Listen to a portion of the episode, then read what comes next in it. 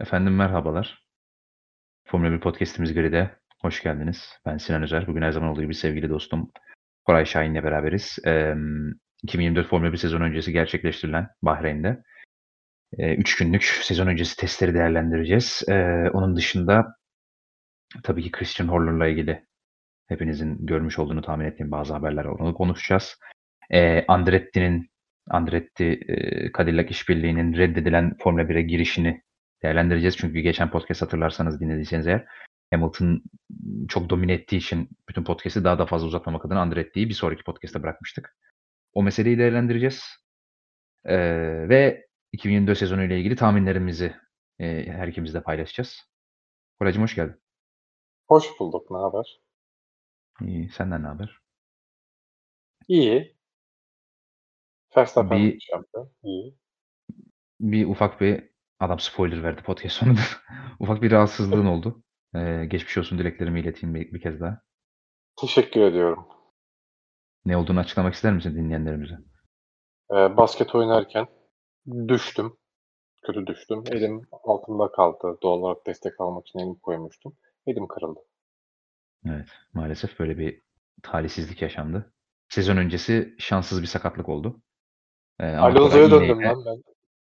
ama Koray iğneyle podcast'lere çıkıyor. Böyle de fedakâr bir adam. Bu yüz oldu. Guiza'nın Guiza'nın Fenerbahçe'de 100 maçı varsa 50'si iğneyledir diyorum. Doğru mu? Olabilir. Eee, tekrar geçmiş olsun hayatım. Teşekkür ediyorum.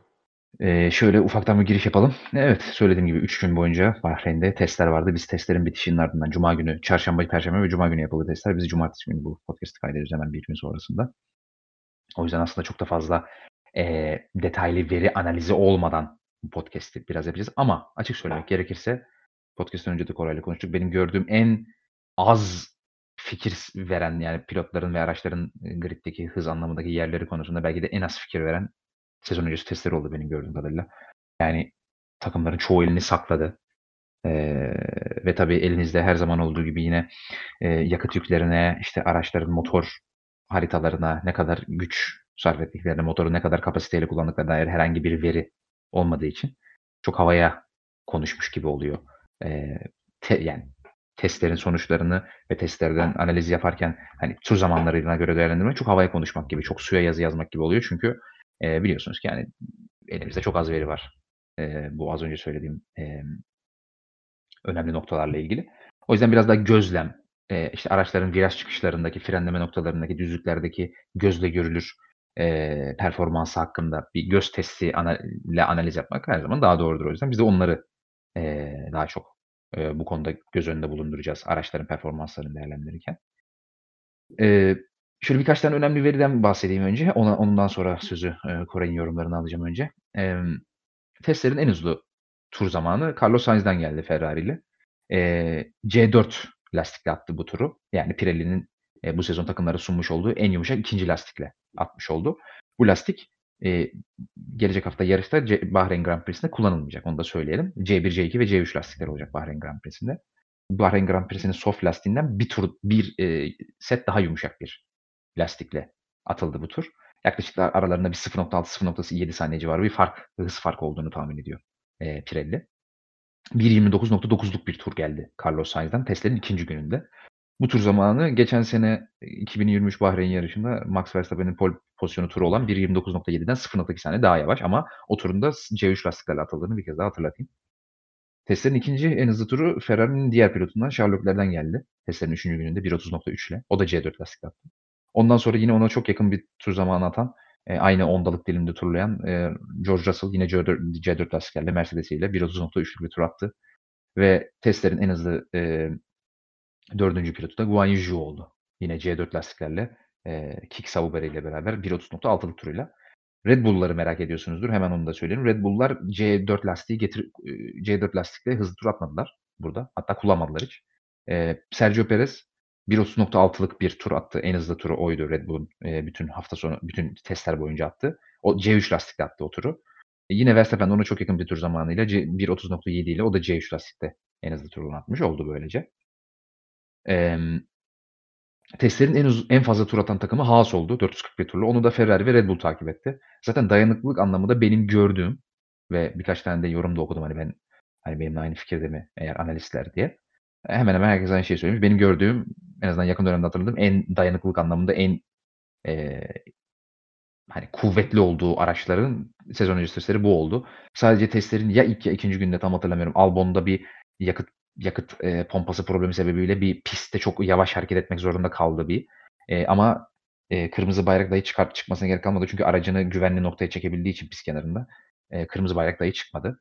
Yani açıkçası açıkça söylemek gerekirse testlerin 3 gün boyunca pilotların ve araçta yaşadığı problemlerden kaynaklı herhangi bir kırmızı bayrak dahi çıkmadı zaten. Eee, 2 tane kırmızı bayrak çıktı. İki 2'nci ve 3'üncü günde ve ikisi de eee curb'lerdeki ya hep aynı curb. O yanlış hatırlamıyorsam 9'uncu viraj galiba.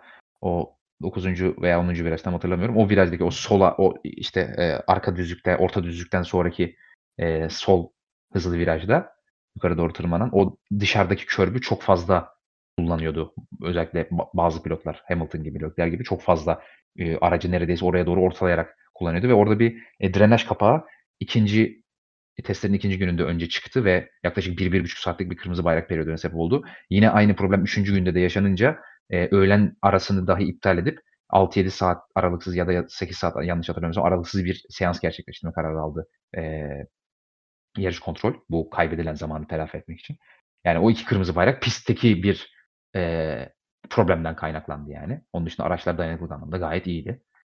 Emm, genel çerçeve böyle. Daha detaylı analizlere, işte analistlerin eee, testlerle ilgili yorumlarına, beklentilerine, araç performansı anlamında oralara biraz daha birazdan değineceğim. Bazı veriler paylaşacağım ve onun üzerinde de o verilerle beraber hem Koray'ın hem kendimin yorumlarını alacağım. Şimdi Koray'a önce şu sözü şöyle vereceğim. Bir genel değerlendirme bekliyorum senden. Hani dikkatini çekenler ne oldu? Konuşmak istediğin. Zaten hani dediğim gibi detaylı analizlere ve hani senin sıralama tahminine hani hangi araç daha hızlı, 2'nci araç kim, 3'üncü araç kim, 5'inci araç kim onları zaten alacağım biliyorsun. Genel bir test değerlendirmesi bekliyorum senden. Nasıl bir test gördün? Neler dikkatini çekti?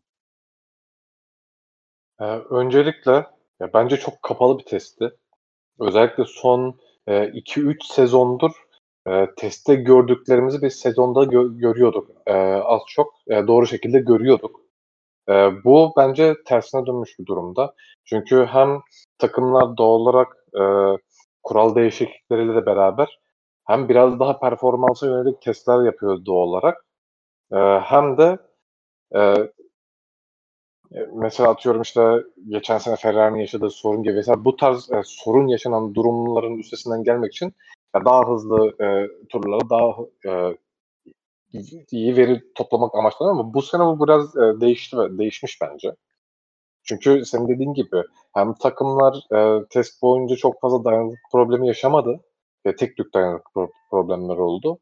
Eee, ve de yani zaten 2023'ten 2024 sezonuna geçerken çok fazla bir değişiklik yok. E, zaten takımların, eee, tasarım olarak olarak gideceği yön belliydi. Yani Red Bull'un kopyalanacağı, eee, çok aşikârdı. Bunu, eee, daha sonra takımları konuşurken daha detaylı konuşuruz. Hani onun için bence kapalı bir testti. Eee, ama ya ben sadece şunu söylemek istiyorum testlerle ilgili. Şimdi, eee, son zamanlarda hem testlerin olduğu dönemlerde hem bu kural getirilirken çok tartışılmıştı ama ya testlerin azaltılması durum bence, eee, olumlu olarak yansımış. Çünkü ya şu durumda daha uzun testler çok daha yapıcı olabilirdi. Hem bizim için öyle hem de takımlar için ya biraz daha, eee, gereksiz hâle gelebilirdi bence. Ya şunun da farkı var.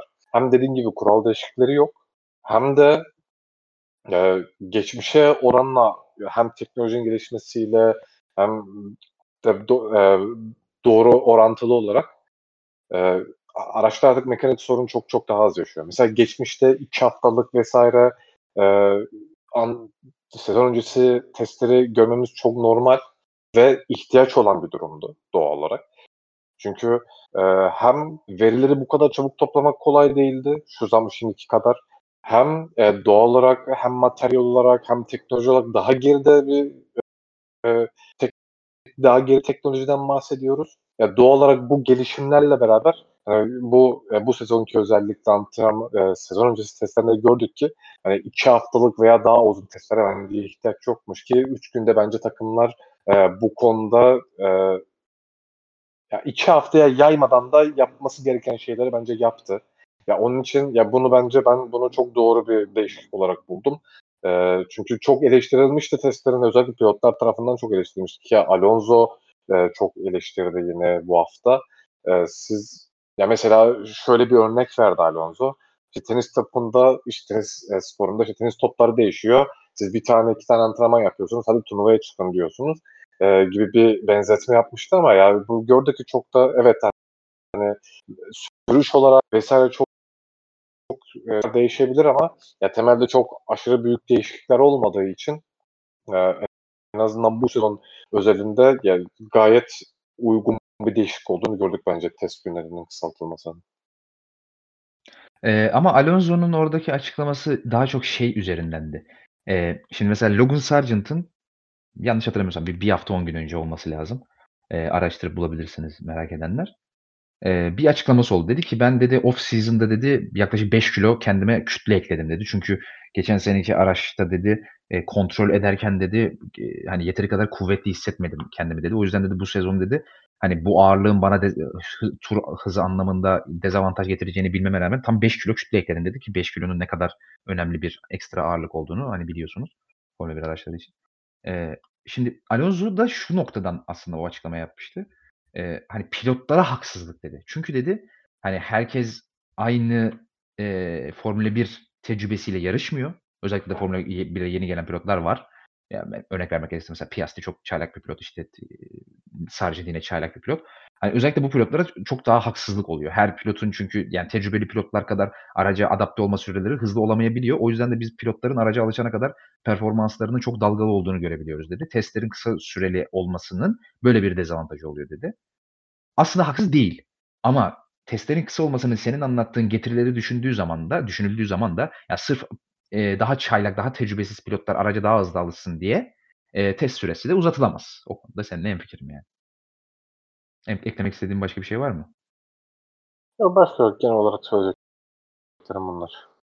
Ya katılıyorum bu arada eee, testlerle ilgili yorumlarına. Çok eee, hani belirsiz, çok fazla bir şey anlatmayan bir test oldu bize. Ya tabii ki hani Alpine'in en hızlı araç olmadığını biliyoruz. Williams'ın şampiyonluğa yarışmayacağını biliyoruz ama bunu biraz da geçen seneki bildiklerimizden yola çıkarak konuşabiliyoruz. Yani çünkü testler bize bu konuda çok fazla bir şey söylemedi. Az önce bahsettim mesela te testlerin en hızlı 4. turunu Guan Yu Zhou attı mesela 1.30.6. Russell'la sadece 0.3 saniye fark vardı. Ferrari ile sadece Leclerc'le yine aynı şekilde 0.3 saniye fark vardı. Yani herhalde hiçbirimiz Kick Sauber'in sadece 0.3 saniye bu iki takımdan daha yavaş kalmasını beklemiyoruzdur diye tahmin ediyorum. O yüzden biraz daha hani senin de dediğin gibi kural değişikliklerinin hiç olmaması. Yani bu sene yapılan araçlardaki tek teknik kural değişikliği Eee, geçen sene özellikle Katar yarışında hatırlarsanız pilotların bazıları sıcak havadan ve nemli havadan dolayı bayılma tehlikesi geçirmişti. Logan Sargent yarışı bırakmak zorunda kalmıştı. Pit'e gelmek zorunda kalmıştı. Eee, bu konuda bir kural değişikliği oldu. Aracın burun kısmına ekstra bir hava kanalı, hava soğutma kanalı eklemelerine, o da o hava kanalının çıkışı da kokpite olacak şekilde bir soğutma kanalı eklemelerine izin verdi eee, FIA takımların. Bunun dışında hiçbir kural, kural değişikliği olmadı bu sene. Eee, hani Kore'nin de dediği gibi o yüzden araç yani takımların özellikle çok fazla ekstra testler yürütmesi için içinde çok bir sebep yok açıkçası. Eee, biraz daha eee, verilere dayanarak konuşmaya geçmek istiyorum ben. Eee, tabii yani her haber sitesi, her Formula 1 analisti, işte aklınıza gelebilecek ismini bildiğiniz veya bilmediğiniz ün, daha ünlü veya daha ünsüz herkes fikirlerini paylaştı zaten. İşte şu araç iyi görünüyor, bu araç kötü görünüyor, şu şöyle, bu böyle vesaire vesaire diye. Ama ben hani Eee, en resmi kaynak Formula1.com'un kendisi olduğu için onların beklentisini, onların kendi, eee, yaptığı çıkarımları almak istiyorum. Çünkü tek tek herkesin çıkarımını alırsak podcast bitmez. Eee, Formula1.com eee, pilotların tamamladığı turlardan şöyle bir analiz yapmış. Diyor ki Red Bull tabii ki sıralamada en hızlı takım diyor. Onun 0.22 saniye arkasında Ferrari var diyor. Ferrari eee, 0.38 saniye arkasında Red Bull'un. Yani yaklaşık Ferrari'den de 0.1.5 arkasında McLaren var diyor 3. sırada. Mercedes 0.56 saniyeyle Merse eee, 4. sırada diyor. 0.56 saniye daha yavaş Red Bull'dan diyor. Eee, RB ben Toro Rosso diyeceğim. Kimse kusura bakmasın. Ben çok sinirlendim çünkü bu RB Racing Bulls'u da ifade etmiyor diye. İlla RB dedirtecekmiş bize. eee, Red Bull takımın ismini? Hayır abi. V-Kart falan da diyemem.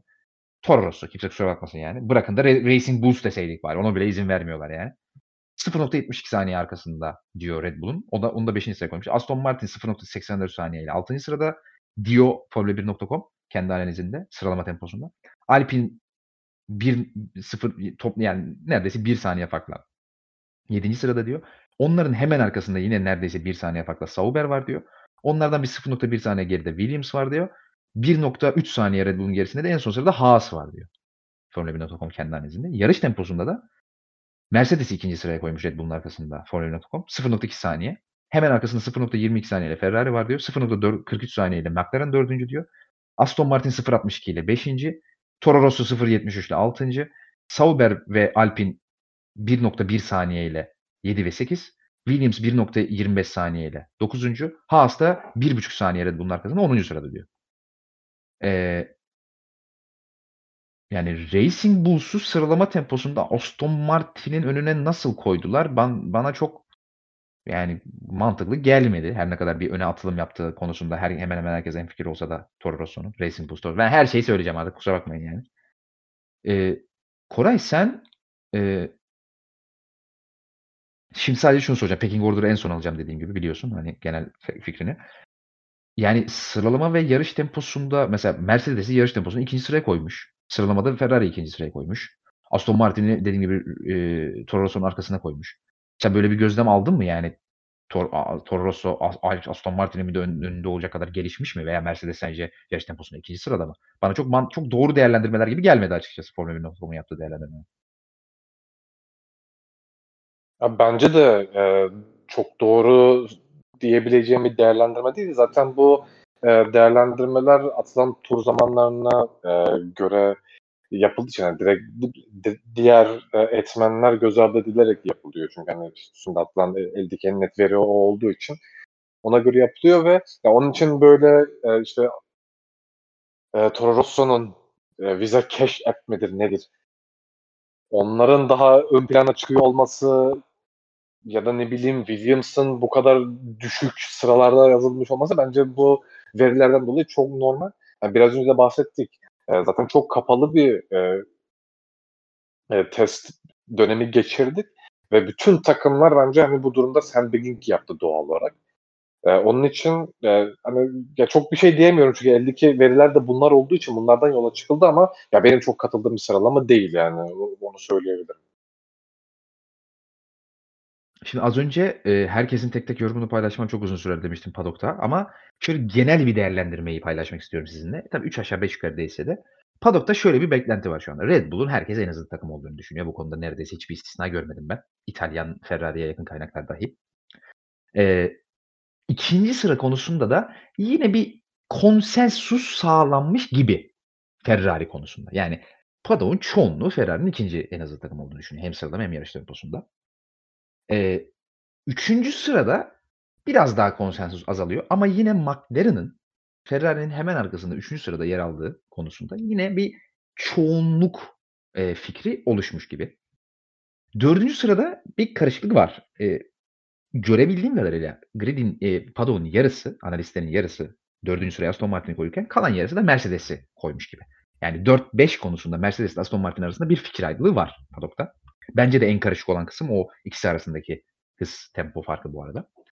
Eee, ondan sonra hemen bu beşli grubun arkasına yine hemen hemen herkes, eee, Toro Rosso'yu koymuş. V-Carb'ı, Visa Cash App ne artık ne derseniz. Emm oradan arkası da yine biraz karışık. 7. sıra konusunda Alpine ismi çok öne çıkmış. Yine, hani, çoğunluk diyebilirim. Eee, oradan arkası yine tabii ki çarşı pazar karışmış. Haas'ı 8'e koyan yok ama, hani, Williams 8 diyen çoğunluk diyebilirim. Eee, 9 ve 10'da yine bu sırayla Sauber ve Haas yine konsensus oluşmuş gibi. Eee, dediğim gibi 1-2 sıra dışında böyle bir genel bir oturmuşluk var tahminler konusunda.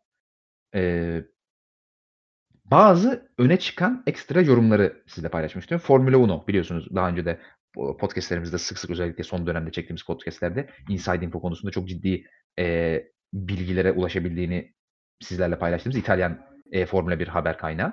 Güzel bir live stream gerçekleştirmiş, eee, testlerin 3. gününden sonra.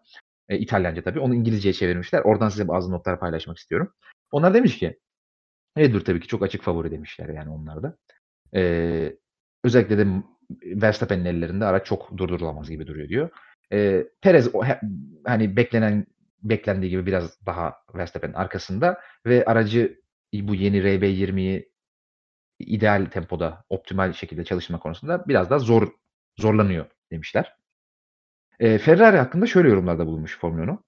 Eee, d yeni aracı geliştirme konusunda iyi bir iş başarmışlar, eee, diyor Ferrari için. 2 pilot da araçtan memnun. Eee, simülatörde gördükleriyle pilotların pist üstündeki, eee, veriler arasında doğru orantılı bir korelasyon var, tutuşuyor ve, eee, bu yeni platformda, yeni araçta, yeni şaside üzerine geliştirme yapmak için uygun bir, doğru bir, eee, tasarım anlayışına sahip demiş her 2 pilot da. Fikirleri bu yönde. Eee, hem yarış temposu hem de lastik aşınması iyi görünüyor demişler Ferrari için yine ama, eee, sıralama temposuna biraz daha çalışmaları gerekiyor demiş Formula 1 ve Ferrari için. Eee Onları 2'nci sırada görmüşler yani aslında uzun lafın kısası. Az önce de paylaştığım gibi. McLaren için de yine iyi bir araç gö gö gö gibi görünüyor demişler. Çok fazla detaya girmemişler McLaren konusunda ama, aaa, onları onlar da McLaren'ı 3'üncü araç gibi görüyorlar. Eee, Mercedes'i biraz karışık görmüş, eee, Formula 1'u ki zaten biz de birazdan yorumlarımızda değmişe mer değineceğiz. Mercedes biraz böyle bir, hani, pilotun pilotların ön özellikle de ön taraftaki araçlar arasında en çok kavga ettiği, pilot pilotların aracıyla en çok kavga ettiği takım onlar göründü yani testler boyunca. Eee, aslında demeçlerde yarış simülasyonlarında iyi göründüğünü söylemişler. Hem demeçlerinde pilotların hem de yarış simülasyonlarında tur anlamında iyi göründüğünü söylemiş pilotlar. Eee ama, hani, eee, McLaren ve Ferrari kadar tempo anlamında, eee, iyi görünmediklerini söylemiş yine Formula 1'ün po po eee, grid emm, paddock'un geri kalanının da hemen hemen katıldığı gibi. Onları McLaren ve Fe Ferrari ve McLaren'in arkasına 4'üncü sıraya koymuşlar. Aston Martin, eee, yine en az hakkında fikir sahibi olduğu, Formula 1'un da en az fikir sahibi olduğu takımlardan bir tanesi. Hiç, eee, çok acayip bir şey göstermediler. Eee, ama diğer takımlar kadar ki Alonso'nun da bu bu konuda bir demeci var. Birazdan pilotların, eee, takım mühendislerinin ve takım patronlarının demeçlerini size sırayla açıklayacağım. Eee, onlar da ya şey, eee, Formula 1'u da diğer takımlar kadar gelişemediklerini düşünüyor Aston Martin'in. Onları da 5'inci sıraya koymuşlar ama sandbagging yapab yaptıklarının yapma ihtimallerini de yüksek görüyor, olası görüyor Formula 1'u. Böyle de bir dipnot geçmişler. Alpine'in tabii ki kötü göründüğünü söylemişler. Eee, ha, bottan çık gelmiş o ses, pardon. Eee, şimdi Mercedes mühendislerinin de şöyle bir açıklaması olduğunu, şöyle bir düşünceleri olduğu, eee, kaynağına ulaşmış Formula 1'un. Burası enteresan gerçekten ki bunu başka haber kaynakları da paylaştı. Eee, Red Bull diğerlerinden 1 saniye önde. Diğer takı kalan takımlardan gibi bir, eee, düşüncesi varmış bazı Mercedes, eee, mühendislerinin. Eee, Formula 1'a da bu yayını gerçekleştiren Donadoni bunun biraz abartı olduğunu ama, eee, yarım saniyenin daha realistik bir beklenti, daha realistik bir, eee, eee, veri olduğunu düşünüyor. Diğer takımlardan yarım saniye önde olmasının Red Bull'un daha realistik olduğunu söylüyor. Eee, eğer diyor Ferrari gerçekten bizim beklediğimiz gibi 2'nci en hızlı takımsa eee sezon ilerledikçe diyor Red Bull'a daha da yaklaşmalarını bekleyebiliriz diyor. Hani sezon başındaki tempoları Red Bull'dan gerçekten yarım saniye civarı yavaş olsa bile sezon ilerledikçe daha da fazla yaklaşmalarını bekliyor Formula 1'u. Eee ve bu Red Bull'u takip eden 4'lü grup, yani geçen seneki aynı 4'lü grup Ferrari, Mercedes, McLaren ve belki Aston Martin dedikleri dediğim gibi o konuda hem diğer herkes gibi çok bir fikir sahibi değiller. Eee, birbirlerine yine çok yakınlar diyor tempo konusunda. Eee, böyleydi Formula 1'un analizleri. Dediğim gibi şimdi Kore'ye tekrar bir arada söz verip, eee, pilotların takımları ta ve takımların, eee, temsilcilerinin kendi araçlarıyla ilgili yaptıkları yorumlara geleceğim birazdan. Eee, Koray, Formula 1'ın böyle bir analizi olmuş. Aslında dediğin gibi paddock'ta 3 aşağı 5 yukarı herkes aynı düşünüyor ama onlar biraz daha özellikle Ferrari konusunda detaylı analiz paylaşmışlar. Eee, katılmadığın bir nokta var mı? Eee, bu konuda bir yorum. Özellikle şey konusunda zaten dediğim gibi packing order'ı zaten konuşacağız ama özellikle şey konusunda bir yorum almak istiyorum senden. Yani me- bazı Mercedes mühendislerinin bir saniye Red Bull'un diğerlerinden daha hızlı olduğunu düşündüğünü bunu onlar da kaynak olarak göstermiş. E, Formula 1 ama yarım saniye civarı diyor. Sen bu ikisi konusunda e, doğrudur, yanlıştır veya ikisi de yanlıştır e, bir fikirlerini alayım. Mikrofonu açmayı unutmuşum. Eee, şöyle abi, ya bu bu tarz demeçler, özellikle sezon önceki testlerde, eee, ya çok fazla bence kale alınacak demeçler değil. Öncelikle onu söyleyeyim. Hem Mercedes cephesinde ya da hangi takım olursa olsun. Çünkü, eee, genelde zaten bu testler yapılırken en önemli şeylerden biri takımların elini saklamaya çalışması zaten. Hep bunu zaten hani yıllardır görüyoruz. Hani, eee, yeni bir şey değil zaten. Eee, onun için ya ben ya 1 saniye ya çok, eee, tabii ki yani Mercedes de doğal olarak hem kendi elindeki verilere hem de işte Sandbagg'in durumları vs. bunlara dayanarak söylüyor olabilir ama ya 1 saniye bana da çok ilk başta söyleyeyim hiç gerçekçi bir, eee fark olarak gelmiyor ama şu olabilir. Şimdi, eee, 3 gün boyunca son, eee, özellikle son birkaç saat hariç, 3. günün son birkaç saat hariç Mercedes'in, eee, araçla çok fazla boğuştuğunu gördük iki iki pilotun da. Hani bundan kaynaklı, eee, doğal olarak bu tarz dengesizlikler lastiklere daha kötü davranılmasına neden oluyor vs. E, doğal olarak geçen sene biz bunu Ferrari'de gördük. Yani tempo olarak daha düşük tempoda seyretmesine neden neden olabiliyor takımlar. Eğer böyle bir durum varsa, eğer yarış içinde böyle bir durum yaşayacaksa Fer ya Mercedes, saf hız olarak değil ama yarış hızında, eee, olabilir, eee, den diyebilirim o 1 saniyelik fark için. Çünkü, eee, atıyorum aralarında, eee, 0.4-0.5 saniye fark varsa, ya bu farkın atıyorum bir 0.3-0.4 saniye daha yarış temposunda artmasını bekleyebiliriz. Bu çok doğal bir şey bence. Özellikle lastik koruma durumları ve dengesizlik problemleri pro problemleri devam ediyorsa. Ama dediğim gibi ya ilk, eee, görüşte bana çok ihtimal dâhilinde gelmiyor 1 saniyelik fark. Evet, eee, Red Bull'un temposu, eee, en ön sıradaki takımdan daha düşük. Eee, denge olarak daha problemli, daha çok soru işareti barındıran bir araç ama hani bahsedildiği kadar da Mercedes'in söylediği kadar da en azından temelde yavaş bir araç değil bence Mercedes.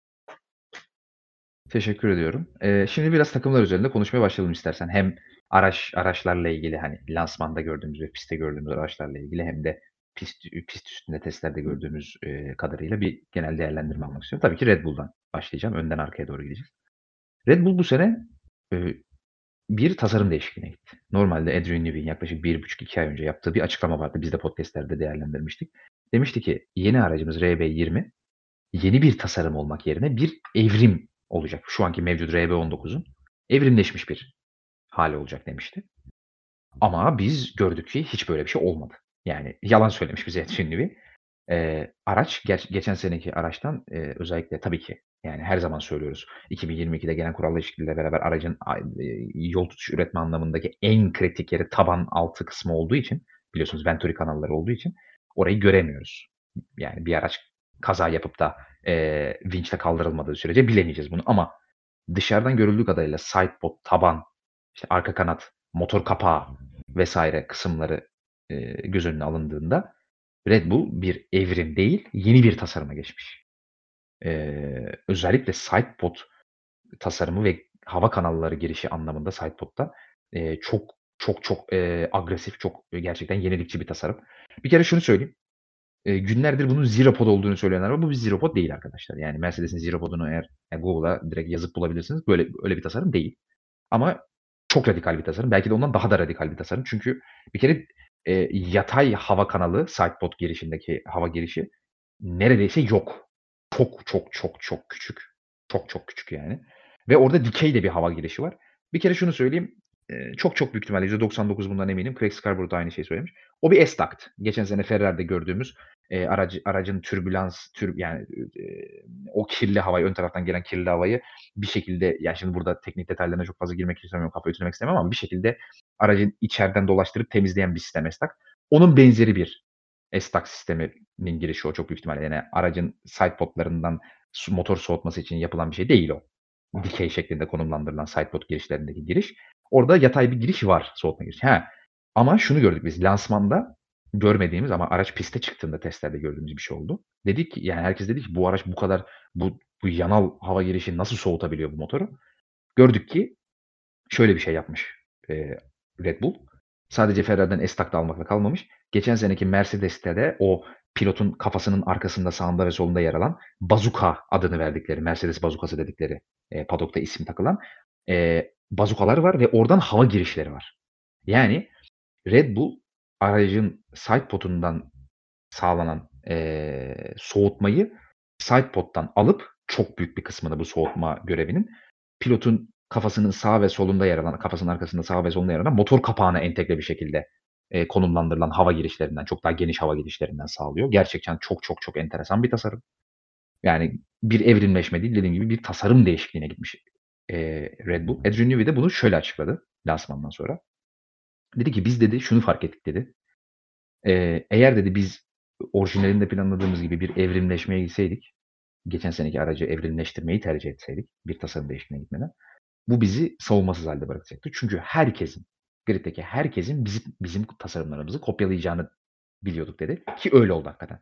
Herkes Mercedes stili side pod'a geçmiş mesela. Onlar tam tersine gitti. Yani onlar gitti Mersin'e, herkes gitti tersine gibi oldu. Eee, ve bu yüzden dedi, "Biz bu evrimleşme fikrini bırakıp yeni bir tasarım diline geçmeyi tercih ettik." dedi. "Bunun bize daha fazla avantaj sağlayacağını düşündük." dedi. Ve gerçekten de çok riskli bir tasarım tercih etmiş Red Bull.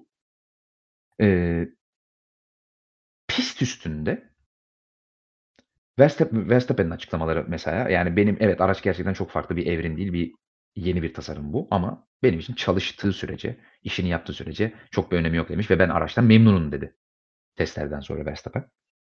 Zaten açık da söylemek gerekirse şahsi fikrim tabii ki Koray'ın da şimdi yorumlarını alacağım. Eee, yine pist üstünde en rahat, hani tabiri caizse rahat görünen araç Red Bull oldu. Eee, viraj çıkışlarında, düzlüklerde, hızlı virajlarda, özellikle traction konusunda gerçekten çok yani o tren gibi drivability'ye sahip oldukları o tren gibi sürülebilirlik yine aynı şekilde devam ediyor gibi görünüyor. Eee, bu yeni tasarım dili de Red Bull'dan hiçbir şey almamış hatta eklemiş gibi. Hiçbir şey götürmemiş, getirmiş gibi görünüyor. Benim Red Bull'la ilgili yorumlarım bu şekilde. Yani ben de grid'in geri kalanı gibi gayet önde görüyorum Red Bull'u. Koray senin genel olarak hem lansmandan çıkarımların hem, eee pist üstünde gördüğün Red Bull'dan çıkarımların genel bir Red Bull değerlendirmesi alalım senden de. Abi senin dediğin gibi, senin de dediğin gibi bu şu an için Red Bull tasarımı bir zero pod tasarımı değil. Fakat eee, lansmanlardan önce önce sonraydı galiba. Yine Newey bir açıklama yapmıştı. Yani sezon ortasında bu e, zero pod'a doğru evrilebilecek bir tasarım diye şeklinde. Hatta bunu yapabileceklerini söylemişti. Ya tabii ki bu e, kesin olacak bir şey değil. Fakat e, bu Red Bull'un planlarında olduğunu görüyoruz bu tasarımı. Şöyle görüyoruz. Galiba fabrika paylaşmıştı. E, bu sidepod'da kapak kısımları çıkardıktan sonra bu o bölümde e, Zero Pod'a geçebilecek boşlukların olduğu görülmüş Red Bull'da. Ve e, senin senin anlattığın gibi yani bu tasarım aslında biraz Mercedes'in tasarımına evrilebilecek bir tasarım gibi görünüyor şimdilik. Hem e, Newey'nin açıklamaları hem de e, fabrikanın yanlış hatırlamıyorsam paylaştığı bir fotoğraf ve o bölümde boşlukların olması yani bu tasarımın daha fazla evrimleşeceğine Bir haber çıktı bu arada. Hemen bir detay olarak vereyim lafını keseyim kusura bakmadan. Eee, kusura bakma lütfen. Eee, sezonun ilk büyük güncellemesinde 4. 5. yarış civarında eee, komple Mercedes benzeri bir zero pod tasarımına geçebileceği konuşuluyor Red Bull'un ama bu bir spekülasyon. Devam et lütfen. Aynen işte dediğim gibi e, iç bölümünde de buna uygun boşlukların bu evrimin yaşamasına yönelik ya buna imkan sağlayacak boşluk sağlayacak boşlukların da olması yani Red Bull'un bence bu e, senin, senin de bahsettiğin gibi yani Zero Pod'a geçme planı kafasında var bence. Buna gösterge ama doğal olarak bu hemen tabii ki böyle bir şey yaptılar kesin geçecek diye bir şey yok. Bu tabii verilerden yola çıkarak takımın daha sonradan karar vereceği bir şey. İki sene zaten söyledin. E, olursa ilk büyük güncellemede de belki daha sonra gelecek bir şey bu. Ama ya benim en çok e, Red Bull'la ilgili şaşırdığım şey özellikle bu e, sen bahsettin. Normalde sideboard'da yanal, yanal olan e, hava girişleri çok küçük. Bununla beraber bir dikey inlet var. Bununla beraber, bununla beraber ya bazuka kanalı bence e, bu, bu bölümde o kadar çok kritik değil. Yani özellikle motor kapağı için. Çünkü o biraz daha bence aracın arka tarafını etkileyecek bu durum ama e, bu bölümdeki ya doğal olarak hava girişleri küçük olduğu için motor soğutmalarında da e, doğal olarak e, dezavantaj yaratabilecek bir tasarımda tasarımken Halo'nun arka bölümde de iki tane e, hava giriş var e, Red Bull'da. Aslında sidepod'un ya şöyle söyleyebiliriz. Sidepod'daki o genişlik biraz Halo'nun orada var. Yani, e, yanal olan hava giriş boşluğunu halonun, halonun arka tarafına atmış durumda. Red Bull ki bence e, Red Bull'un tasarımındaki en ilginç noktalardan biri bence bu. Ya çünkü yani evet side, e, sidepod'suz tasarıma evriliyor mu diye derken ya sidepod'u direkt resmen şeyi almışlar. Yani aracın daha merkez bölgesine, yani olarak değil daha gövde bölümüne doğru kaydırıldığını görüyoruz Red Bull'da. Bence en kritik e, olaylardan biri bu ki e, şu ana kadar e, şey de görmedik şu ana kadar Red Bull'la ilgili ısınma problemi de görmedik. Sadece testler boyunca Perez e, bir kere bir elektrik sorunu yaşadı. Ya o da çok ciddi bir problem olmadı. Hemen geri piste çıkabildi zaten. E, ya tasarım olarak ya Red Bull'un sen de söyledin.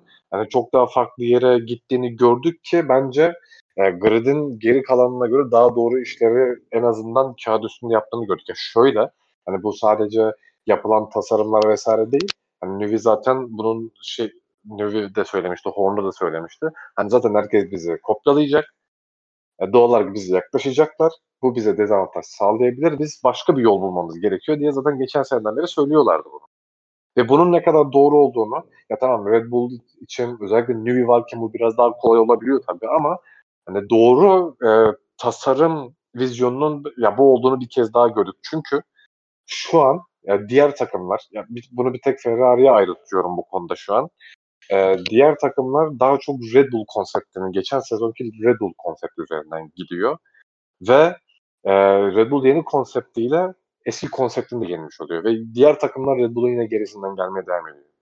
Ya bundan dolayı ya ben her zaman e, o söylüyordum. Daha önceden çokça bahsettik. E, esinlenme tasarımlar, kopya tasarımlar sizi bir yere kadar getirir ama ondan sonrasını asla vaat etmez. Yani büyük takımlar için özellikle. Mesela bu Red Bull'da Red Bull ya yani bunun e, özellikle esinlenme tasarımları tasarımların yani ne kadar doğru olmayacağını yani küçük takımlar için doğru olabilir ama özellikle daha büyük hedefleri olan takımlar için doğru olmayacağını bence bu tasarımda göstermiş oldu ki test e, performansı da bu perçinlenmiş oldu biraz. E, test performansı olarak da ya bu e, şöyle söyleyeyim ya Red Bull'un e, yeni bir tasarıma geçmesi evet bir soru işareti bırakmıştı acaba işte e, doğal olarak farklı tasarımlar demek e, daha az veri demek ve hani sıkıntı yaşayacağı vesaire spekülasyonlar az çok e, çıkmıştı aslında Red ama fakat bunun tersinin olduğunu biz e, testlerde çok net gördük. E, denge olarak yani zaten geçen sene bir de testlerde bunu söylemiştik. Red, Bull, Red Bull'un geçen seneki testlerde çok dengeli olduğunu söylemiştik. Hala o durum devam ediyor. Ve üstüne e, Red Bull'un muhtemelen lastik performansı, lastiklere davranışı çok çok daha iyi duruma gelmiş. Ya ben bunu gördüm testlerde Red Bull üzerinde. Ee, ya Honda tarafında vesaire zaten e, şasi motor uyumlu, drivability konusunda hala hiç problemleri yok. Ya bu araç bence özellikle lastikleri koruma yönelik daha büyük adım atmış bir araç olarak gördüm ben özel, testler üzerinde. Ya çünkü hız olarak ya evet 3 aşağı 5 yukarı e, tahminler yapabiliyoruz ama yani bu tahminler e, biraz e, olasılığa yöneldiği için, ya olasılık olduğu için hani o yönden e, ziyade en net görünen bence lastik performansıydı. Onun için hani bu konuda e, bu konunun özellikle altını çiziyorum bu tarafında. E, Verstappen'in e, 20 tura yakın attığı C3 lastiklerle bir e, stint vardı. Ve o stintte ya lastik performans düşümü ya tabii ki bu e, Red Bull'un e, ne kadar tempolu sürdüğüyle de ya da Verstappen'in Perez'in ne kadar tempolu sürdüğüyle de alakalı tabii ama ya bu düşüm diğer takımlara göre çok çok daha azdı ve çok çok daha geç başladı. Yani bunu çok büyük bir şekilde söyleyebiliriz. En azından e, diğer takımlarda benzer durumlarda e, performans da tur attığını düşünürsek yani bu konuda Red Bull'un çok büyük bir avantajı devam ediyor. Hatta geçen sene daha büyük bir avantajı olabilir bu konuda. Ee, ya şampiyonluğun herhalde en büyük adayı yani. Zaten başka bir şey söylemeye gerek yok bu konuda Red Bull için. Ya unuttuğum bir şey varsa yine sonra tekrar e, eklerim Red Bull'la ilgili. Şimdi bu kadar Red Bull'la ilgili söyleyeceklerim. Eee, teşekkür ederim. Sadece şöyle bir ufak ek yapacağım. Eee, özellikle lastik performansı ile ilgili söylediğin şey. Bir, eee, kimin açıklaması olduğunu hatırlamıyorum ama testlerin ya 1'inci ya 2'nci günün sırasında devam ederken testler, eee, bir Dediğim gibi kim söyledi gerçekten hiç hatırlamıyorum ama bir mühendis şu an aktif olarak bir takımda görev alan bir mühendis söyledi diye hatırlıyorum bunu. Eee, aktif olarak görev almayan özür dilerim. Çünkü aktif olarak görev alan bir mühendisin bunu söylemesi çok absürt kaçardı. Şu anda aktif olarak görev almayan ama galiba Paddock'ta hâlâ bir gazetede bir aktif olan belki de bilmiyorum Andrew Benson, Andrew Benson değil, Mark Hughes mu söyledi, eee, Gary Anderson mı söyledi? Biri biri söyledi. Kim hatırlamıyorum. Şöyle bir yorumda bulundu. Dedi ki e, Adrian Newey'in dedi tasarım anlayışında dedi her zaman şu olmuştur dedi. Di, Formula 1'de araç tasarlama görevi olan diğer mühendislerin çok çok büyük bir kısmı aracın tasarlarken tepe downforce'u yani peak downforce'u her zaman ön plana koyarken Newey her zaman peak downforce'u ikinci plana atıp gerekirse aracın peak downforce'u biraz daha zayıf olmasını göze alıp aracın e, düzenli downforce'unu yani sürekli olarak üretebildiği, her koşulda üretebildiği downforce'u daha fazla ön plana koymuştur dedi. Eee, ve bu tasarımda da bunu görüyoruz dedi. Bu gerçekten çok doğru bir yorum ve bence özellikle geçen seneki o muhteşem aracın bu kadar muhteşem performansına rağmen yine grid'in en iyi lastik koruyan aracı olmasında bence en önemli etken de bu. Eee, ve bunun da devam edeceğini bence tahmin etmek çok da zor değil açıkçası bu seneki araçta da. Gerçekten yani Adrian Newey o aradaki downforce ve lastik koruma dengesini çok iyi bulabiliyor. Gerçekten onun belki de son 6-7 senedeki en büyük alamet farikalarından bir tanesi bu. Gerçekten e, çünkü bu de, denge biliyorsunuz yani Pirelli lastikleri döneminden itibaren çok önemli oldu. Yani aracınızın ne kadar downforce ürettiğinin çok da bir anlamı kalmıyor açıkçası özellikle yarış temposunda. Çünkü daha önce de verdiğim örneklerden hatırlarsanız eğer mesela 2013 Mercedes akla geliyor. Lastikleri o kadar kötü kullanıyordu ki, o kadar mahvediyordu ki araç sıralama temposunda e, e, pol pozisyonu alabilecek bir araç olmasına rağmen ki alıyordu da. Bunu yarış temposuna döndürmek konusunda çok çok zorlanıyordu. Hatta çok net şöyle bir örnek vardı. Hiç unutmuyorum bunu. Hamilton 2013'te Macaristan'da e, pol pozisyonu aldı. E, 2013 Macaristan yarışında Mercedes'te. Sıralamadan sonra şöyle bir açıklama dedi ki Evet pol pozisyonu aldım mutluyum ama yarın yarışı kazanamayacağımı biliyorum ve bu beni üzüyor dedi. Yani çok enteresan bir açıklamaydı gerçekten. Hani pol pozisyonu almış pilotun yarışı kazanamayacağını biliyorum demesi çok enteresan. Komik olan da şu yarışı kazandı bu arada. Çünkü lastik performans düşüş beklentisi kendini beklediği kadar olmadı. Ama o, o yarışa gelene kadar ki Mercedes'in lastikler lastikleri ne kadar erittiğini de kendisi de bildiği için yarışı kazanmayı beklemiyordu açıkçası. Ama bir sürpriz oldu ve kazandı. Yine aynı sezondan mesela niye bu beklenti içerisine girdiğini şöyle anlatayım. İspanya yarışında hiç unutmuyorum gerçekten çok dramatik bir anda. radyodan Hamilton'a dediler ki ve Hamilton'ın sonra orta sıralardaydı diye hatırlıyorum. Öyle bir galibiyet mücadelesi falan da, değildi yani. E, 7, 8, 10 civarı bir şeydi. Dediler ki hani daha da yavaş gitmen gerekiyor lastikleri korumak için. Daha yavaş gidemem dedi yani. Gidebileceğimin en yavaşında gidiyorum dedi. Bu kadar kötüydü durum. İşte böyle olduğu zaman tabii o çok dramatik bir örnek ama böyle olduğu zaman yani lastiğiniz aracınız lastikleri iyi davranmadığı zaman çok bir anlamı kalmıyor. Ne kadar downforce ürettiğinizin. Nivi bence bu peak downforce su öne çıkarmak yerine aracın düzenli downforce'unu sürekli olarak üretebildiği downforce'u tepe daha optimal olarak almak, alması alma fikriyatı onun araç tasarlarken bence lastiklerin aracın lastikleri koruması konusunda da çok ciddi bir şekilde avantaj sağlamış oluyor Red Bull'a. Bunu da bir dipnot olarak vereyim. Müsaadenle Ferrari'ye geçeceğim. Tabii ee. Şimdi Ferrari tarafında şöyle bir durum var. Hepimizin bildiği gibi biz de podcast'lerimize geçen sene boyunca anlattık. Ferrari'nin en büyük problemi araç, geçen seneki aracındaki e, tire degradation, lastik aşınmasıydı.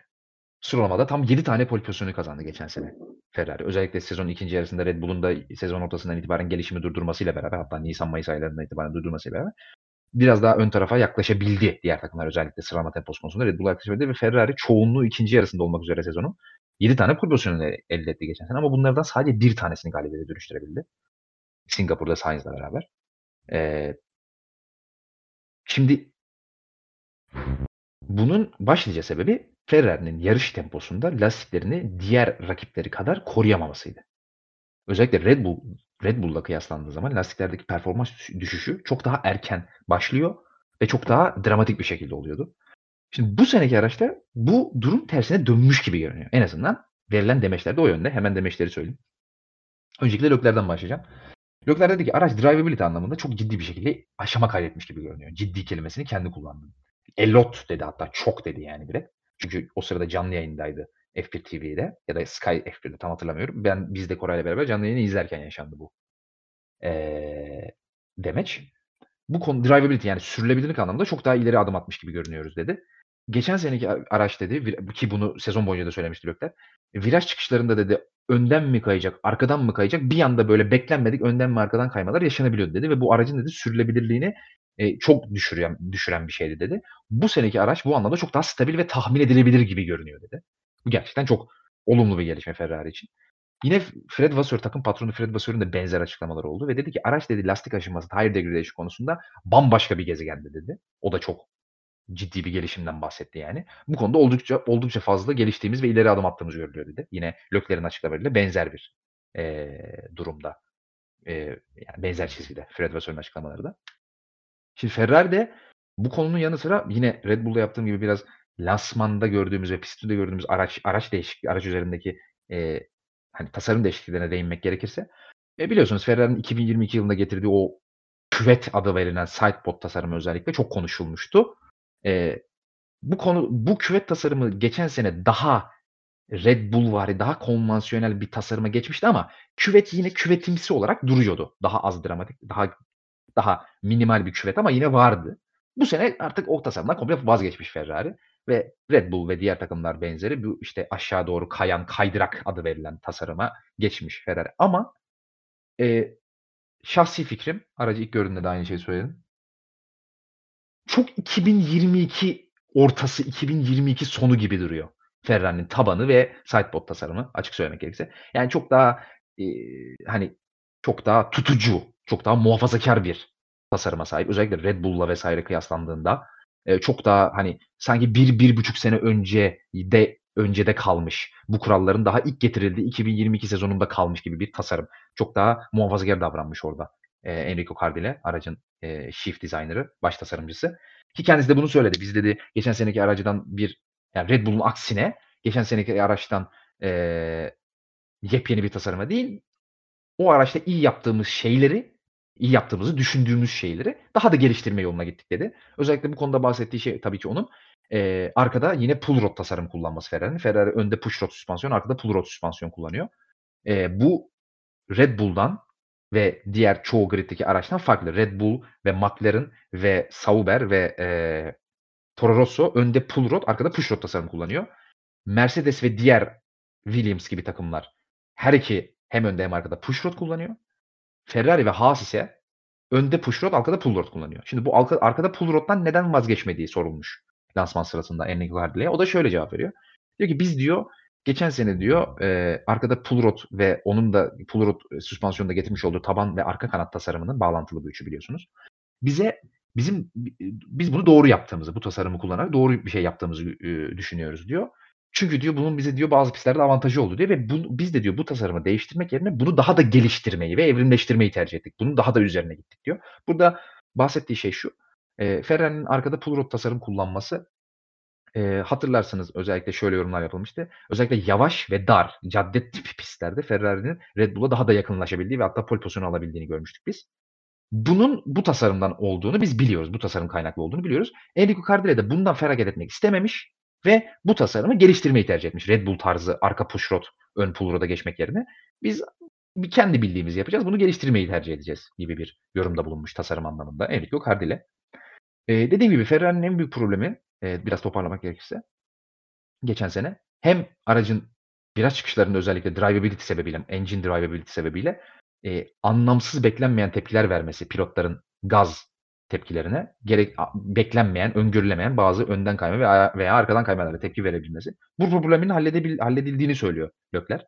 Ve yine az önce de bahsettiğim gibi lastik aşınması problemi. Bunu da halledebildiklerini söylediler.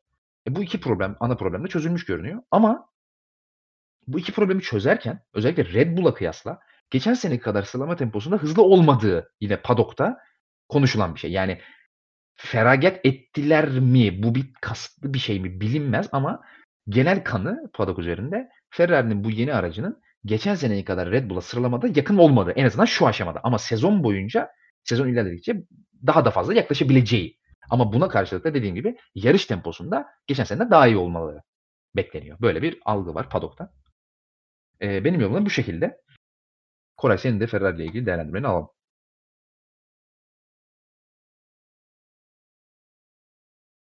Abi ilk başta e, bu diğer takımların aksine bir süspansiyon tasarımı kullanması ve Ferrari'nin e, bunun üzerine devam etmesi evet Red Bull'da özellikle gördük önde e, pull road, arkada push road şeklinde ama ya bu bunun mesela Ferrari'nin dingil mesafesiyle de alakası var.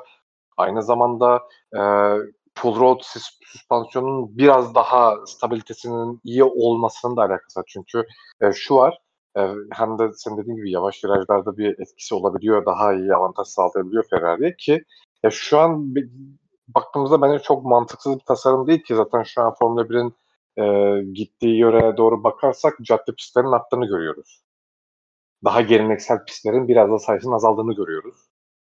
Hani bu yönelime göre bence çok e, yanlış bir tasarım olarak değerlendirilemez ki üstüne biraz önce söylediğim gibi yani Red Bull'un kendi tas kendi bir tasarımı var ki e, bunu Mercedes'in hegemonya döneminde de Red Bull'un mesela e, bu buna benzer bir tasarımın ön plana çıktığını görüyorduk daha yavaş pistlerde. Çünkü e, zaten e, hızlı virajda özellikle pistlerde Mercedes'e zaten kimse e, mücadele mücadele edemiyordu motorun da tabii ki etkisiyle ama hani bunun e, en yani Mercedes'e yaklaşmanın ya da bazen Mercedes'e yenebilmenin en uygun yönünü Red Bull bu şekilde bulmuştu zamanında. Ki e, işe yaradığını da özellikle işte Monaco gibi yarışlarda vesaire görmüş. Yani tek tük yarışlarda oluyordu ama e, başka türlü Mercedes'i yenemiyordunuz mesela. Onun için şimdi Ferrari'nin bu tarz tasarıma gitmesi ya bence çok mantıksız değil. Ya birincisi dediğim gibi e, Red Bull'un zayıf olduğu bir yana doğru da, daha zayıf oldu en azından. Bir yöne doğru e, yönelmek e, mantıklı. Üstüne ikinci e, artı olarak da Ferrari'nin kendi tasarımı. Şimdi evet Ferrari e, Red Bull'un tersine bir süspansiyon tasarımı kullanıyor ama e, bununla beraber aynı zamanda mesela galiba 2022'de çıkmıştı. Özel önde süspansiyon üst kollarını çok konuşmuştuk e, Red Bull'un. Ferrari'nin buna benzer bir tasarımda olduğunu gördük. E, özellikle ön süspansiyonlarda ki bu zaten özellikle evet e, normalde pull ve push'un getirdiği avantajlardan ziyade e, hava yönlendirme parçacık parça, parçaları olarak da kullanıyor doğal olarak ve e, Ferrari'nin bunu özellikle aracın ön tarafında adapte ettiğini gördük. E, Red Bull gibi e, Mercedes'in bazuka e, tasarımını e, kullandığını gördük ki ya zaten Ferrari'nin e, en büyük sorunu arkadaydı e, geçen seneden bu yana ve e, Ferrari'nin yaptığı güncellemelerde özellikle arka tarafa yönelik arka tarafa yönlendirecek hava akımları vesaire oradaki basınçları değiştirmeye yönelik ve e, ya buna yönelik tasarım. Çünkü aracın e, evet burnunda bir değişiklik var e, vesaire ama o daha ön tarafında biraz daha minimal değişiklikler gördük bence Ferrari'den. E, burun bölümünün e, daha geniş olduğunu gördük ki bütün takımlar buna doğru yöneldi bu sezon. E, aynı zamanda. Ya onun için aracın ön tarafından çok arka tarafta senin dediğin gibi. Çünkü benim burada en çok ilgimi çeken e, Ferrari'deki tasarımlardan biri motor kapağı oldu. E, motor kapağı biraz daha e, senin de biraz önce anlattığın gibi küvet tasarımından vazgeçip e, yan taraflara kaydırak ama üst tarafta da e, o bazuka bölümünü besleyecek motor kapağında biraz daha şişik bir bölüm e, kullanmış Ferrari doğal olarak bazuka e, kanallarında daha iyi arka kana doğru hava yönlendirebilmek için. Yani he, muhtemelen e, bu tasarımlardan dolayı çünkü zaten e, Ferrari'deki en büyük sorunlarından biri ha, arka aracın arka tarafındaki hava dengesi. Şimdi bu aracın üst tarafından gelen hava var, e, orta bölümünden var ve alt tarafından gelen hava var. Şimdi zaten aracın e, taban bölümünde hava akışını olabildiğince hızlı tutup ya basıncı düşük tutmaya çalışıyor doğal olarak takımlar ve aracın üst bölümünde ise bu durum farklı. Atıyorum işte tabanın hemen üst bölümünde biraz daha e, daha düşük basınçlı hava. Kanadın üstünde daha düşük basınçlı hava. Kanadın biraz altında daha yüksek basınçlı hava vesaire. Bu, bu tarz e, hava akış ayarlamaları yapması gerekiyor takımın ki Vortex, Vortex'te rahatla abi. Hiç uzatmana gerek yok. Vortex'lerde rahatla. Bu şey e, benim dediğim e, neydi onun adı? Bernoulli prensibi ha. He he aynen. Ya bu, buna yönelik ki e, Ferrari'nin geçen seneki de bütün sorunun arka tarafa yönlenme hava olduğunu bence bu şekilde anlamış olduk. Ya zaten e, hem pilotların verdiği demeçler, e, mühendislerden, vasörden gelen demeçler de bu konuda çok çok daha iyi olduğuna yönelikti Ferrari'nin. Ya ben Şunu e, ya geçen sene mesela Ferrari evet lastikleri bir anda çok fazla ısıtabiliyordu ama daha sonra e, o e, ideal sıcaklıkta zaten tutamıyordu ve hem e, bu lastik sorunları hem de aynı zamanda arkadaki denge problemleri e, yaşanıyordu Ferrari'de. Evet bunları çok büyük oranda çözmüşler. Evet, pist üstünde en azından göz testi olarak bunu çok gördük. Öyle savruk bir Ferrari görmedik pistte. Gayet dengeli bir araç vardı. Fakat e, ben Ferrari'nin lastik konusunda evet gelişmişliği çok net görebiliyoruz. Ama e, biraz önce de söyledim. Yani Red Bull'la veya hatta McLaren da bu konuda Ferrari'den önde olabilir. Hani bunu yine McLaren tarafında biraz daha de, detaylı konuşuruz. Konuşuruz ama hani nasıl söyleyeyim? Eğer bir lastiği Ferrari 10 tur götürebiliyorsa bu 20 tura çıkmayacak. Geçen seneye kıyasla.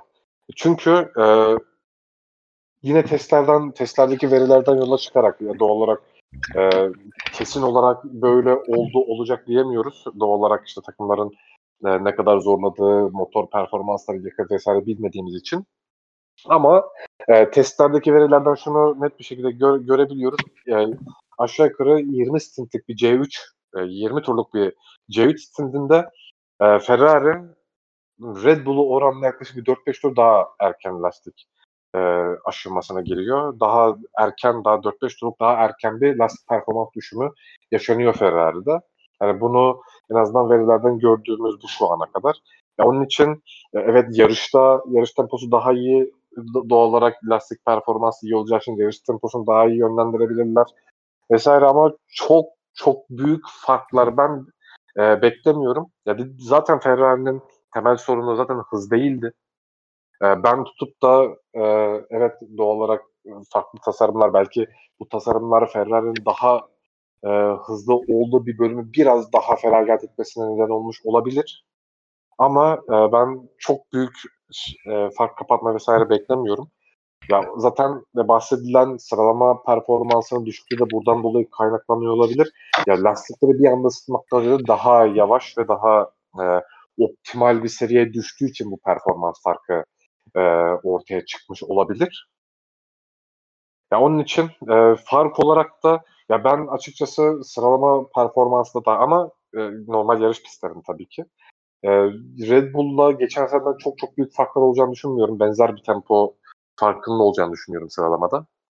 E, yarışta ise ya yarışta mesela atıyorum bir hafta sonunda 0-3 saniyelik bir fark varsa bunun e, yarım saniye belki yani o civarlarda arttığını görüyorduk. En azından atıyorum 0-3 saniye fark 0-8'e çıkacağına 0-5'e çıkacak muhtemelen Ferrari ile Red Bull arasında. Bunu söyleyebilirim. Yani Ferrari ile ilgili söyleyeceklerim şimdilik bunlar. Teşekkür ederim. Ama e, şunu şunu Hı. ekleyeyim. Ee, özellikle e, cadde pistlerinde atıyorum işte Azerbaycan mesela buna çok çok iyi bir örnek.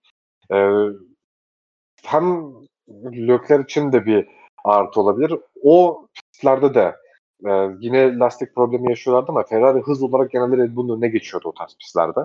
Ben bunun değişeceğini zannetmiyorum. Yine yavaş pistlerde Ferrari'nin ön plana çıkabileceğini düşünüyorum. Ve aynı zamanda artık bunu yarış galibiyetine dönüştürebilecek performansın olduğunu düşünüyorum. Koray Şahin'den tifosilere umut verici sözler. Ee, Monaco, Azerbaycan pistler dahilinde ötesi yok. Kardeşim Vegas var, Singapur var.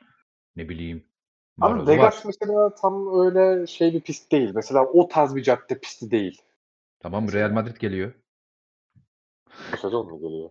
Real Madrid yalnız. Real Madrid yalnız. Aynen Arda. Arda, Arda hangi takımda oynuyor ya da nerede oynuyor? Sonra En azından ben birinci antrenmanlara çıksaydı be. Abi Gidin Ancelotti'ye yazın kardeşim. O kadar Fenerliyseniz. Ben bu Real Madrid şey ya ilk haberi gördüğümde işte 2026'da Madrid pisti geliyordu. Ben kime dedim yanlışlıkla öyle ya kafayı yedi gülmekten. Dedim Real Madrid pisti geliyormuş diye. Birine böyle yine söyledim Real Madrid diye or, or, oradan kaldı ağzımda. İlk, ilk, ilk haberi verirken Real Madrid geliyormuş dedim. Yani okey. Benim F1'e max bilgi.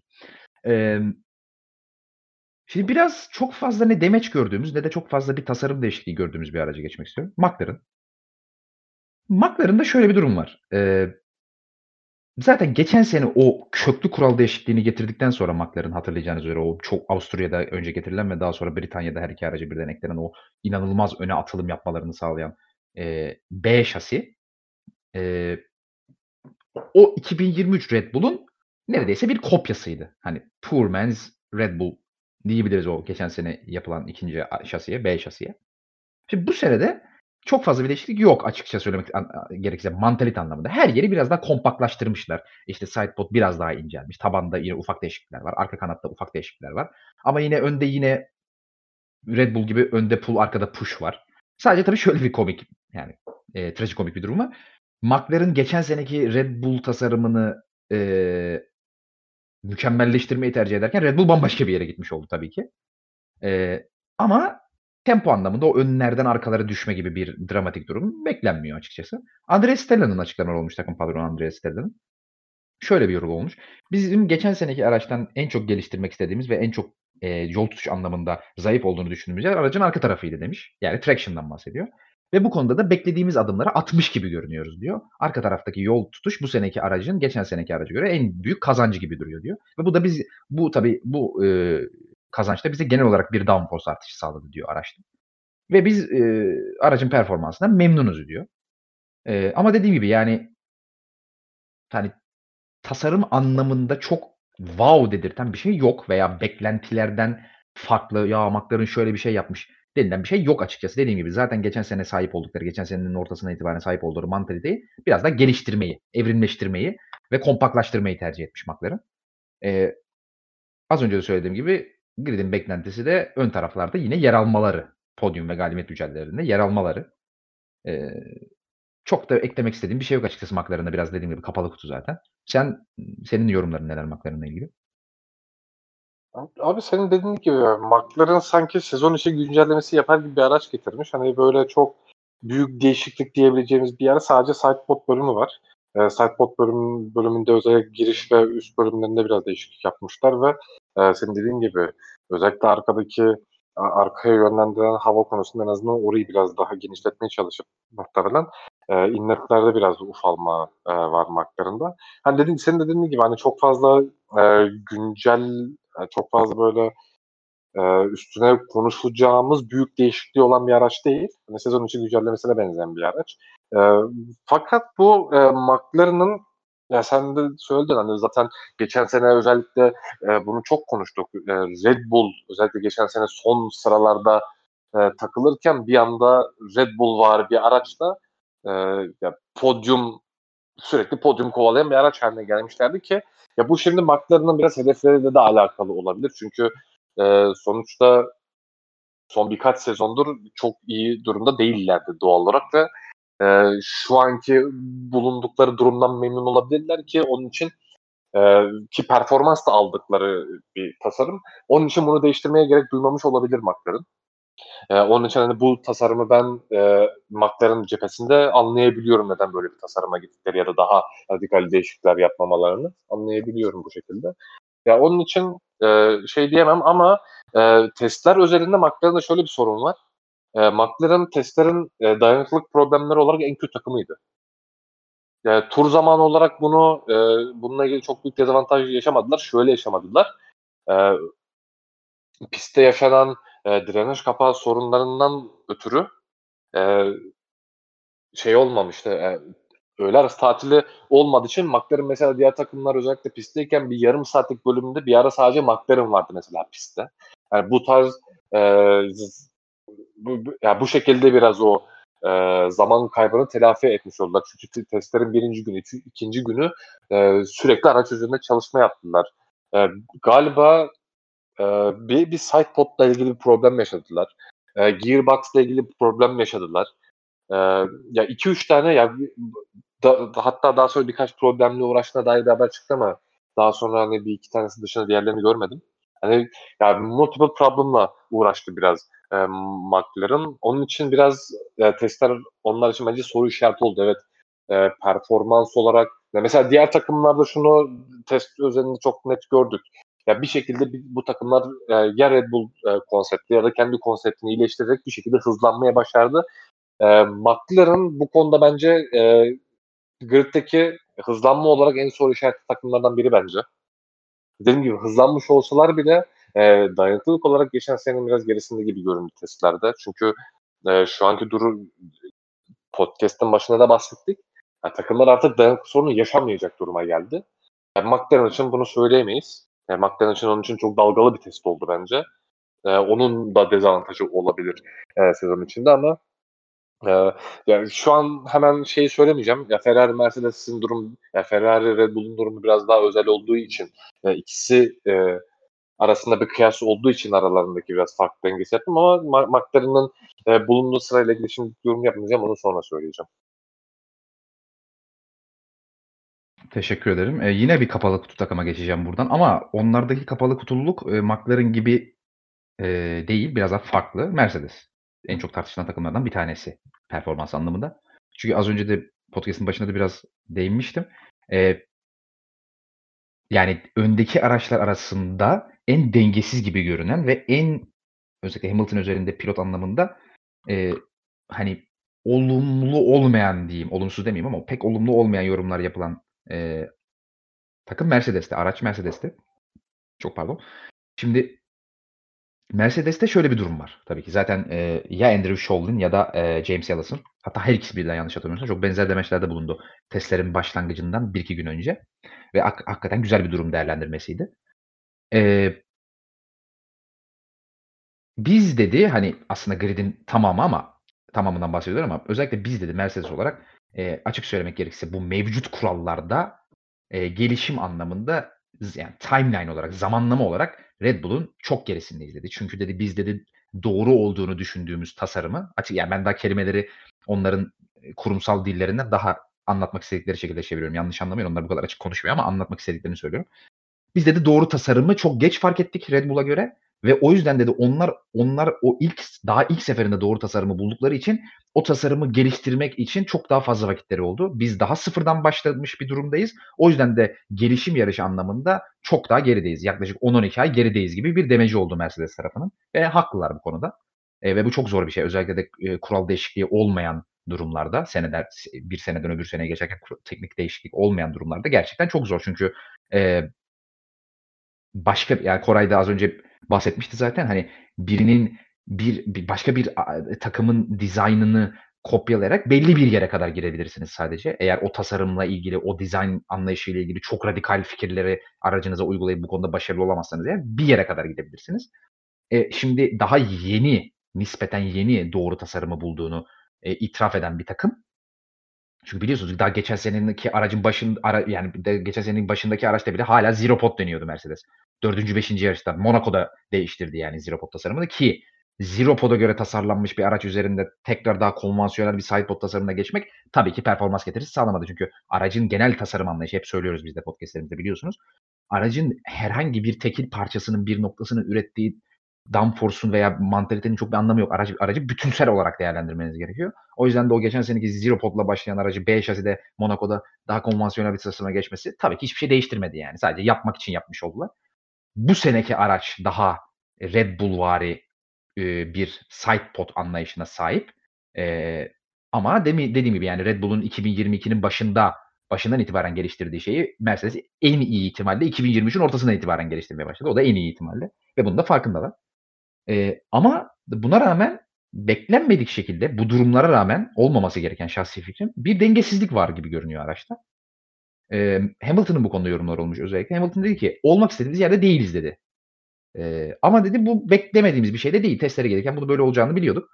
Eee, rakiplerimize göre daha fazla çalışmamız gerekiyor. Çünkü onlardan daha gerideyiz. Yani şey anlamında, gelişim anlamında daha gerideyiz. Performans anlamında değil. Ama bu dediğimiz yani dediğim gibi bekle bekledikleri bir şeymiş. Eee, ve gerçekten bu bu kendi yolumuzda çalışmaya devam edeceğiz dedi. Eee, yani zaten genel bir Mercedes, hani takım olarak, yönetim olarak bir Mercedes değerlendirmesini hem Hamilton'la Ferrari Hamilton'ın Ferrari'ye geçişiyle ilgili yaptığımız podcast'te hem sezon sonu podcast'inde yapmıştık.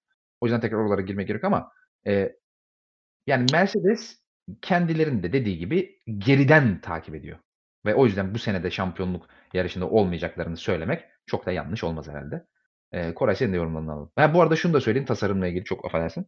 Eee, mesela Red Bull'un bu sene onlar Red Bull'un ve biraz da Ferrari'nin Koray'ın dediği gibi onlardan onların geçen seneki aracından almış olduğu bazuka tasarımından Mercedes vazgeçmiş mesela.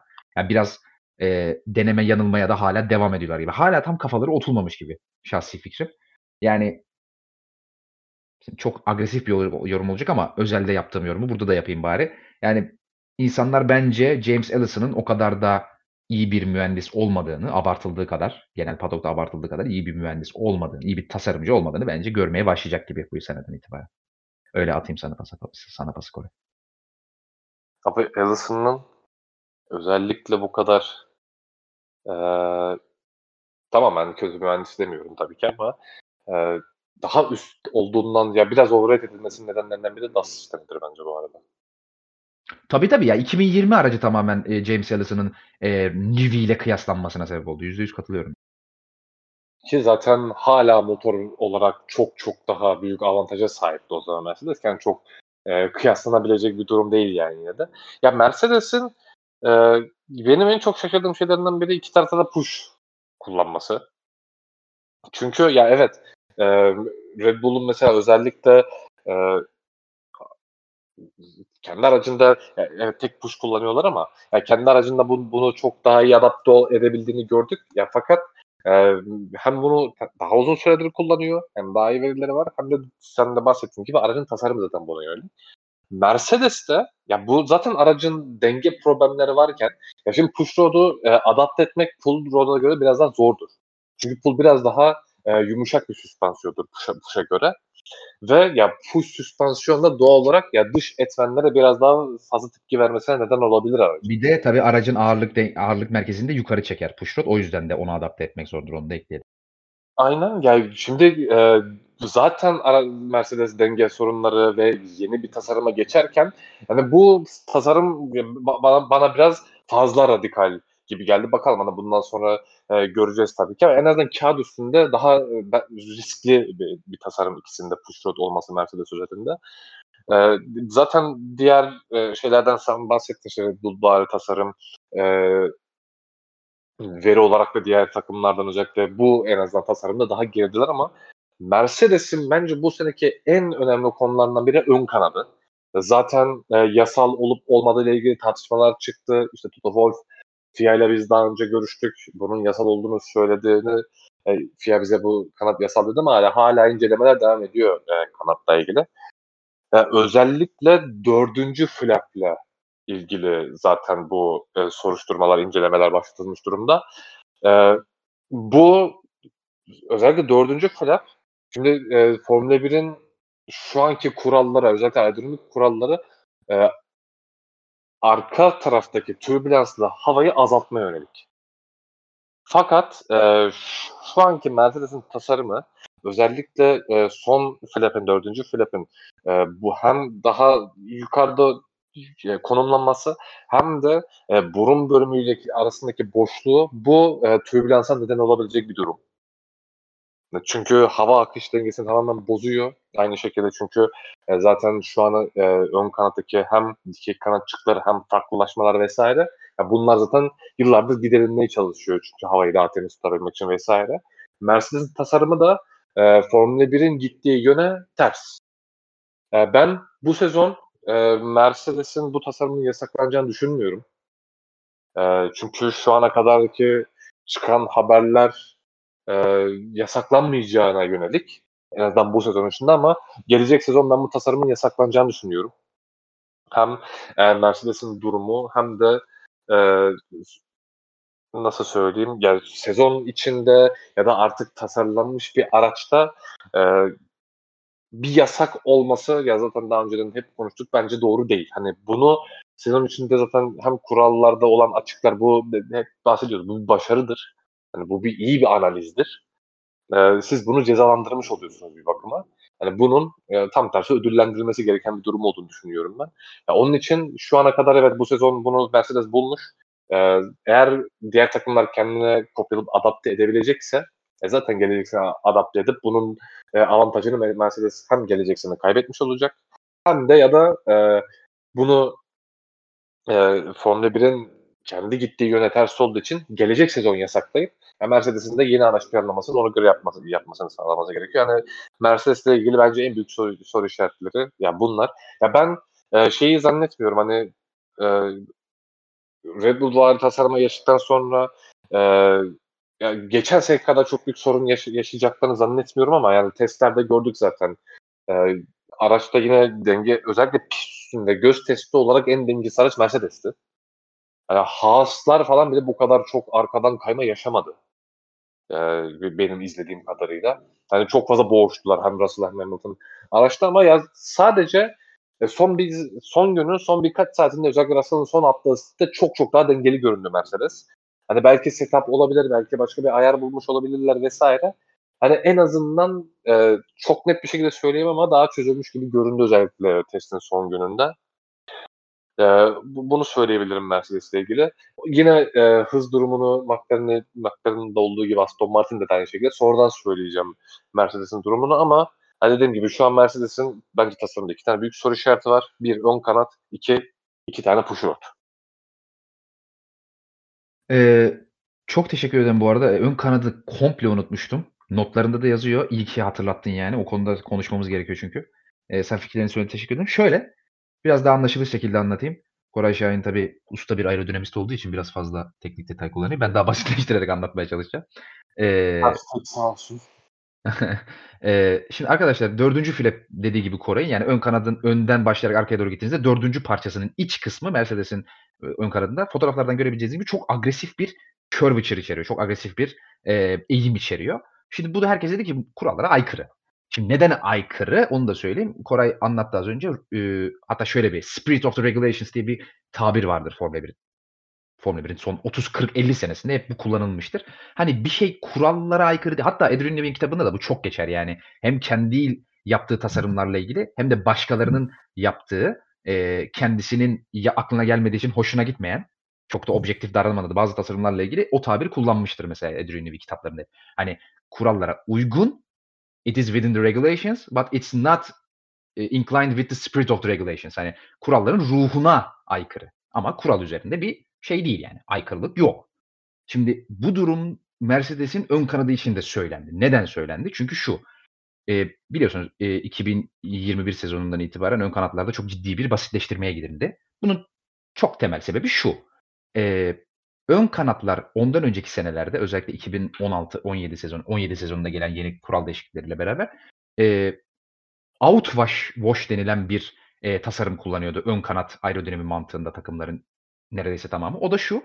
Ön kanat yani aracın ön kanadından yönlendirilen hava e, aracın etrafına doğru yönlendiriliyordu ön kanat tarafından. Bu da ne demek? Çok basit anlatab- anlayabileceğiniz üzere. Aracın etrafına doğru yönlendirilmesi bu havanın. Arka tarafta siz o arabayı takip eden aracın e, üzerine daha fazla kirli hava gelmesine sebep oluyordu. Şimdi 2021 sezonunda getirilen yeni ön kanat değişiklikleriyle, basitleştirilen ön kanat değişiklikleriyle beraber bu outwash tasarımın yasaklanması hedefleniyordu.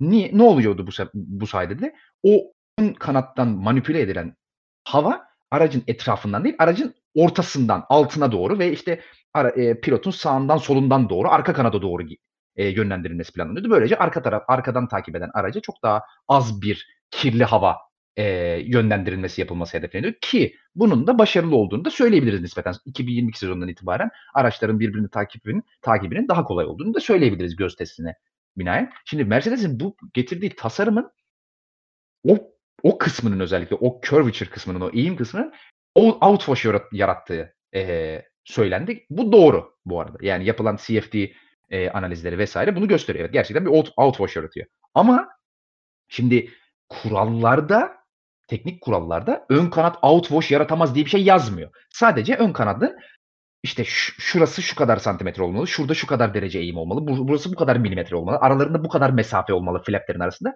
gibi gibi kurallar var. Şimdi Mercedes'in ön kanat tasarımı hepsine tik atıyor. Yani aykırı bir şey yok ama dediğim gibi ruhuna aykırı. Zaten FIA, Pat Simmons da bunu kabul etmiş. Pat Simmons demiş ki e, FIA'nın CTO'su kendisi biliyorsunuz. E, kom, tamamen kuralların kurallara uygun Mercedes'in kanat tasarımı. Ama ben de Koray'ın dediği gibi düşünüyorum. Gelecek sene kesinlikle bir kural değişikliğiyle beraber bu yasaklanacaktır. Çünkü FIA'nın istemediği şekilde bir outwash yaratıyor. Ha, şimdi bunu bir kere kenara bırakalım. performans getirisidir. Şunu anlamadım ben. Niye bu kadar mesele oldu onu anlamadım. Çünkü ben çok bizzat net hatırlıyorum. Alpine 2 tane farklı yarışta 2 farklı kanadıyla çok benzer bir şey denemişti geçen sene. Yine en üst 4. flap'te outwash yaratan buruna doğru, iç kısmına doğru kanadın çok agresif bir eğime sahip kanat denemişti. Eee, hiç kimse de çıkıp bir şey demedi. Zaten Alpine'de bunun çok fazla bir performans getirisi olmadığına karar verip değiştirdi ve daha konvansiyonel bir tasarıma geçti. Yani şimdi niye bu kadar konuşuyor? Tabii ki Mercedes'in daha üst seviye, daha önlere yarışan, daha, eee, yüksek profilli bir takım olmasında bunun etkisi var ama ben bu kadar konuşulduğu kadar ne bir performans etkisi olacağını düşünüyorum ne bir şey. Eee, ve Koray'ın da dediği gibi ben de gelecek sene yasaklanacağını düşünüyorum ama pist üstüne hiç bence hiçbir yansıması olmayacaktır performans anlamında. Sadece dikkat çektiği için ve Mercedes yaptığı için bu kadar konuşuldu konuşuldu diye tahmin ediyorum. Eee, benim de yorumlarım bu şekilde. Mercedes'in ön kanadıyla ilgili. Emm Hangi takım? Aston Martin'e geçelim.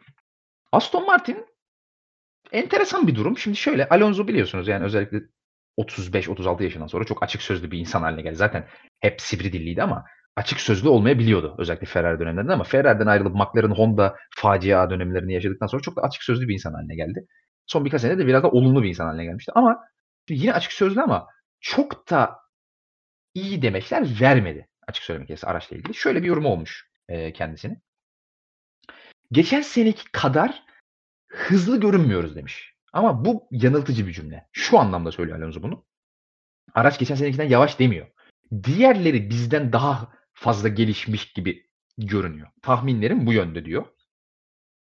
Araç hızlanmadı demiyorum diyor yani. Tabii ki hızlandı ama daha relatif olarak, görece olarak daha daha az hızlanmışız gibi görünüyor diyor.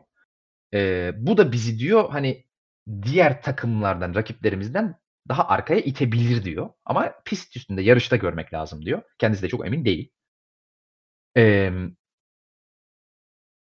Tasarım anlamında da yine Aston Martin'de ben McLaren'la kıyaslıyorum onları da. Yani geçen seneki araçtan öyle aman aman çok komplike bir tasarım anlayışı değişikliği yok. Onlar da zaten doğru olduğunu düşündükleri, eee, tasarım anlayışını mükemmelleştirme yoluna gitmişler ve da yine sidepod ve taban anlamında oldukça kompakt ve birkaç minimal, eee, eee, kanatçık değişiklikleriyle beraber özellikle sidepod'u yine, eee, oldukça kompakt hâle getirmeyi tercih etmişler. Yine, eee, arka tarafta bazı değişiklikler var. Tabanda dediğim gibi değişiklikler var. Ön kanatta ufak güncellemeler var. Burunda bir güncelleme var ama çok aman aman tıpkı McLaren'da olduğu gibi dediğim gibi çok aman aman bir değişiklik en azından dışarıdan bakıldığında görünmüyor ama yine hatırlatmak istiyorum. Yine zamanı gelince tekrar tekrar hatırlatacağım unutmamanız için. Biliyorsunuz ki araçların mevcut kurallarda en büyük gelişimi aracın altındaki Venturi kanallarından oluyor ve biz oraları göremiyoruz. O yüzden sadece yorum yapabiliyor yapabiliyoruz. Eee Alonso'nun yine tabii bu açıklamayla beraber çok komik bir açıklaması oldu. Çok konuşulmuş. Demiş ki, eee, hani kimin daha hızlı olduğunu beklendiği ile ilgili bir soruya cevap olarak işte, eee, yani griddeki 19 pilot, benim de dâhil olduğum 19 pilot bu sene şampiyon olamayacağını zaten biliyor demiş yani. Çok çarpıcı bir açıklama yapmış bu konuda. Yani Verstappen zaten şampiyon demiş. Eee, senin Aston Martin'le ilgili yorumlarını da al alalım Koray. Sen ne düşünüyorsun aracın tasarımı ve pist üstünde gördüğün hâliyle ilgili? McLaren'a çok benzer bir durum. Zaten, eee, geçen sene, eee, Aston Martin özellikle Red Bull'dan da geçen, eee, mühendislerle beraber Red Bull var bir tasarımı zaten geçen sene geçmişti, eee, Aston Martin sezonun başında. Eee, yine, eee, McLaren gibi daha sonradan güncellenmiş bir, eee, araç olarak görüyoruz Aston Martin'i. Tek bir değişiklik var sadece. Eee, arkada, eee, sadece yaptığı, eee, tek değişiklik aracın Hani böyle çok, eee, büyük değişiklik ya da aracı tamamen değiştirebilecek tek değişik olarak arkada pushrod tasarımına geçmiş Aston Martin. Eee, sadece bunu bunu, eee, söyleyebiliriz. Eee, Aston Martin'deki zaten, hani, pole push'un, eee, az çok, ımm, eee, nasıl avantajlı deza dezavantajlı geti getireceğini anlattık. Eee, hani, başka bir, eee, bir tek, hani, yine aynı şekilde onlarda, eee, side pod tasarımı ve Aynı zamanda hava giriş bölümlerinin daha küçük olduğunu söyleyebiliriz, eee, Aston Martin'le ilgili. Yani tek Bu sadece genel bir bu genel bir trend aslında. Herkes side pod'larını daha da daraltmış, hava girişlerini daha da küçültmüş. Bu genel böyle bir trend olduğunu söyleyebiliriz herhâlde, değil mi? Aynen. Yani, bir ya, bütün takımlarda neredeyse gördük bunu. Eee, özellikle hava hava giriş kısmından küçük olduğunu. Hani, güncelleme olarak biraz daha bunlardan, eee, bahset bahsetmek istedim çünkü bütün takımlar hem yapıyor hem de Eee, dediğim gibi McLaren var bir tasarım gördük onlarda da. Ya, işte bu biraz şeyin sorunu, işte biraz önce de söyledik. Ya, biraz daha, eee, esinlenme tasarımların ya, tıkanma noktası gibi gördük. Çünkü, eee, bunu en net yapan takımlardan ikisi Aston Martin ve McLaren'dı. Ve ikisinin de, eee, daha radikal değişikliklerden ziyade biraz daha, eee, aracı güncellemeye yönelik, eee tasarımlar getirdiğini gördük. Yani bir tek Aston Martin'de tek, eee, fark arkada, eee, pu pushrod, eee, kullanıyor olması. En büyük değişiklik bu Aston Martin'de. Eee, yalnız Aston Martin, eee, geçen seneye göre biraz daha, e en azından testlerin ilk günü söyleyebiliriz. Biraz daha geçen seneye göre dengesiz göründü.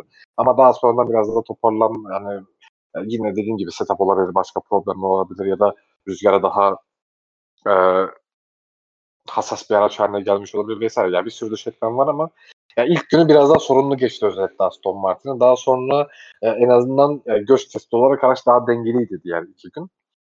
Eee, ya, Alonso'nun demeci çok yanlış olmayabilir ama ben Aston Martin'in özellikle özellikle biraz daha, eee eee, ya, sandbagging yaptığını düşünüyorum. Ya, bütün takımların sandbagging yaptığını düşünüyorum ama Aston Martin'in, eee, bu konuda biraz McLaren'dan ayrıldığını ayrı ayrıştığını düşünüyorum. Çünkü, eee, McLaren'ın, daha çok dayanıklılık problemleri yaşaması vs.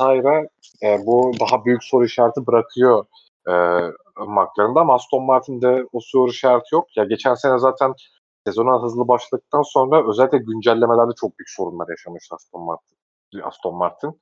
Eee, aracın hangi güncellemeye nasıl, eee, tepki vereceği belli olmuyordu. Eee, bir güncelleme getiriyorlardı, araç yavaşlıyordu. Bir güncelleme getiriyorlardı, araç eski hızına kavuşuyordu ama bir yükselim çok net bir şekilde göremiyorduk Aston Martin'de.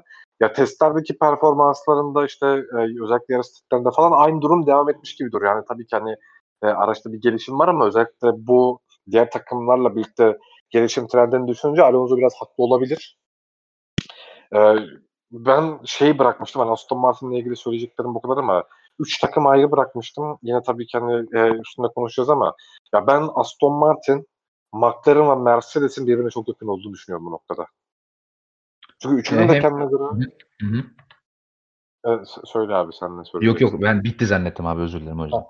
Çünkü ya, zaten geçen seneden, eee, bildiğimiz üzere zaten bu 3 takım, eee, çok çok birbirinden ayrışmış takımlar değil. Z zaten, eee, bunu Ferra Ferrari'yi de dâhil edip zaten geçen sene çokça kez konuştuk.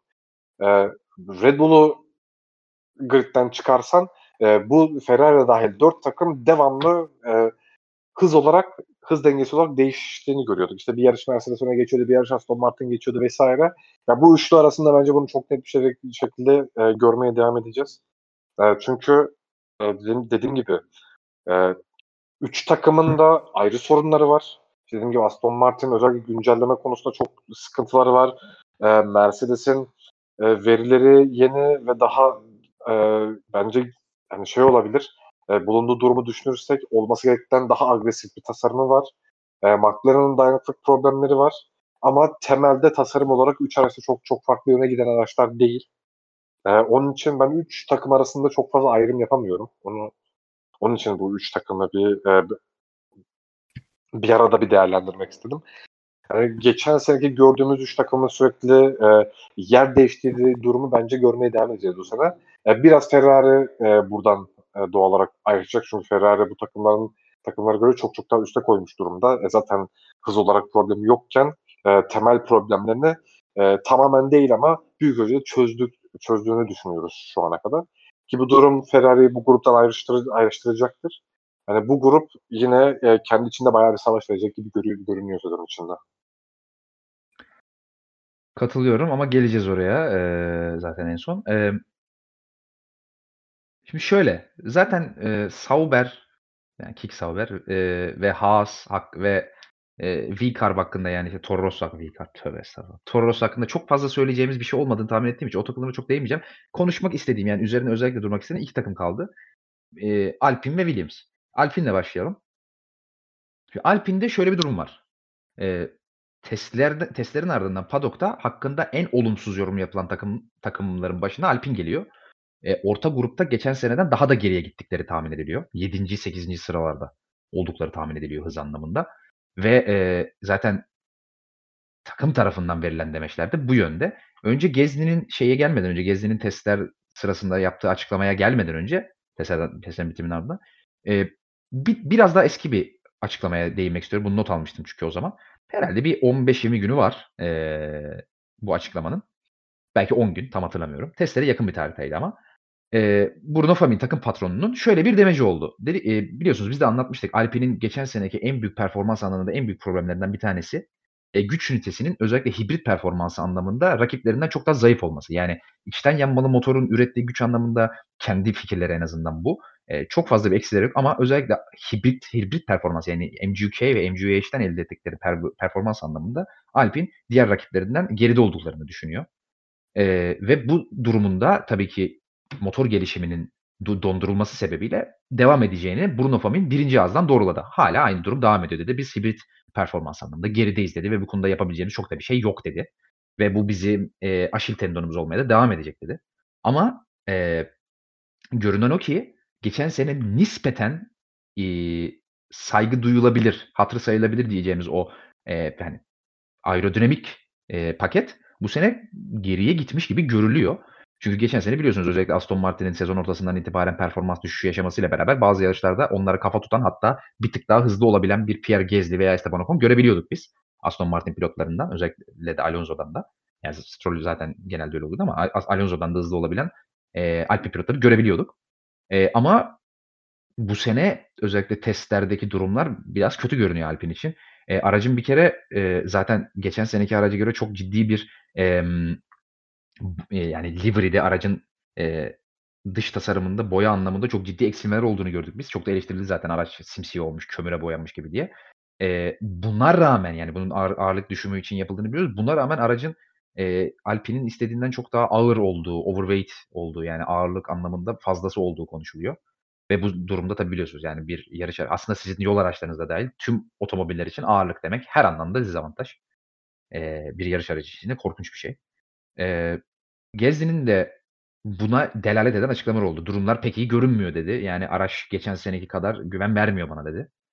Alpine, eee, zaten 2 senedir yaşadığını hep anlattığımız, eee, yönetim krizleri, yönetim değişiklikleri, tutmayan hedefler, skandallar vs. yani tam gaz devam ediyor gibi görünüyor. Alpine gerçekten o Renault Formula 1 geleneğini hiç devam ettiren bir devam ettirebilecek bir projeymiş gibi görünmemeye başladı iyice. Eee, sen ne demek istersin Alpine'le ilgili?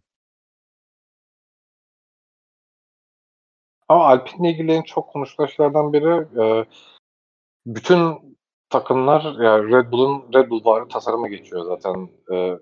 Sü sürekli, eee, bundan bahsediyoruz. Eee, bu konuda Alpine biraz ayrışıyor. Ya, evet, eee, özellikle, eee, aracın ön tarafı, daha sonra sidepod, eee, en azından başlangıç bölümleri, eee, biraz benzese de ya, özellikle, eee, hem işte pu push rod kullanması hem işte, eee, sidepod ve aşağı inen, ııı, kaydırak sisteminin daha dar bir bölüm olması bu konuda biraz, eee, Red Bull'dan uzaklaştığını, eee, en azından aracın bu bölümünde Red Bull'dan uzaklaştığı uzaklaştığını görüyoruz. Ya, biraz, eee, kendi tasarımlarıyla Red Bull'un tasarımlarını, yani, karıştırmayı, eee, düşünmüş Alpine ama, eee, zaten sen de söyledin pilotların demeçlerinden yo yola çıkarak da Alpine'in ge geçen seneye göre en azından ya, gelişim belki olmuştur ama, eee, gelişim trendini düşünürsek bayağı geride kaldığını çok net söyleyebiliriz Alpine'in. Hem, eee, zaten tur zamanları çok iyi değildi. Eee, yarış tempoları kötüydü zaten. Hani, çok, eee, iç açıcı durumlar değildi. Zaten tak pilotlar da denge problemlerinden ya da aracın yavaş olduğundan vs. bahsetti. Ya, onun için muhtemelen daha geriye git gitmiş bir Alpine izleyeceğiz bu sene. Eee, üzerine özel olarak yorumlamak istediğim son takıma geçeceğim, Williams. Williams biliyorsunuz, eee, geçen sene iyi önceki senelere nazaran performans anlamında gayet iyi bir sezon geçirdi. Eee, sık sık Q3'e kalabilen, özellikle Albon'la, eee, sık sık puan alabilen, eee, bazen karışık yarışlarda podyumu zorlar mı acaba diye düşündüğümüz gayet beklentilerin üzerinde performans gösteren bir araca sahipti. Eee, bu sene de yapısal anlamda te eee, tasarım anlamında çok ciddi bir değişikliğe gitmemiş ve yine diğer çoğu özellikle Mercedes motoru kullanan takımların çoğunda gördüğümüz gibi onlar da, eee, mevcut tasarım anlayışını geliştirme yolunu tercih etmiş. Sadece özellikle dikkat çeken bir nokta oldu. Kendi eee, emm, arka süspansiyonlarını kullanmak yerine Mercedes'in 2023 sezonunda kullandığı arka süspansiyonu 2024 aracında kullanmayı tercih etti Williams. Bu takım bu durum da James Vowles'a takım patronuna soruldu. Eee, o da çok net, açık ve dürüstçe çok güzel bir açıklama yapmış. De demiş ki, eee, bunu yapmamız yani Mercedes'in 2023 sezon se 2023 aracında kullandığı, emm tasarım anlayışına geçmemiz bizim, eee şeye, araç geliştirmeye 4 ay önceden başlamamızı sağladı. Çünkü arka süspansiyona herhangi bir zaman ayırmak zorunda kalmadık.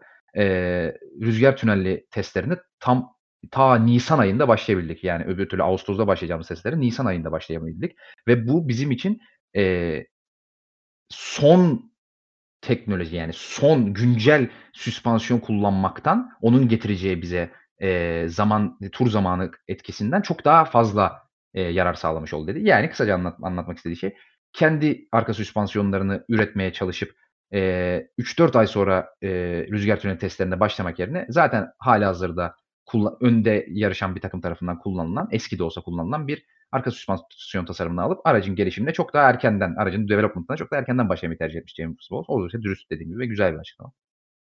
Emm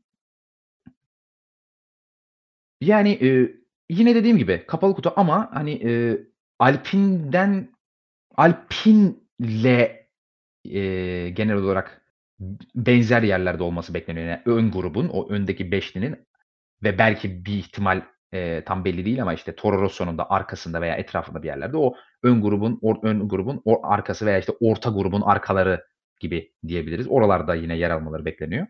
Eee, böyle bir durum var Willi Williams'ta da. Eee, James Vowles tabii ki çok, emm, takdir gören bir, eee, mühendis. Eee, özür diliyorum, takım patronu. Eee, paddock'ta oldukça saygın bir takım patronu. Çünkü Williams'la yaptığı başarılı işler herkesin malumu.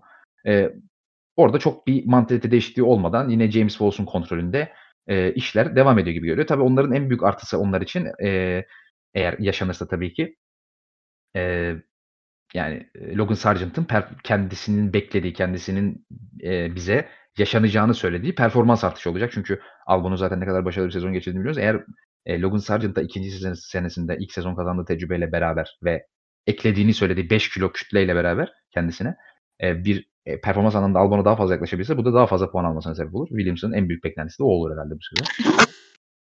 Emm, senin yorumlarını alalım Williams'la ilgili hayatım. Abi arka süspansiyon tasarımında Ah, böyle sesim açıkmış. Bir an zannettim de. Arka süspansiyon tasarımında sen zaten zaten bahsettin. Ya, ona geçmesi de muhtemelen, eee, sidepod'da herkesten farklı biraz da derin bir sidepod tasarımı. Özellikle o kaydırak bölümü daha derin. En azından böyle, eee, nasıl söyleyeyim, direkt suyun ya da havanın kayacağı değil de biraz böyle birikintinin oluşabileceği bir tasarım vardı Williams'ta ve muhtemelen onu desteklemek için o senin bahsettiğin, eee, süspansiyon tasarımına geçtiler. Aynı zamanda bir de, eee, Red Bull'un, eee, geçen sene galiba tabanda kullandığı ufak kanatçıklar vardı uç bölümünde küçük. Eee, o kanatçıkları, eee, tabanın köşe bölümlerine eklediğini gördük Williams'ta.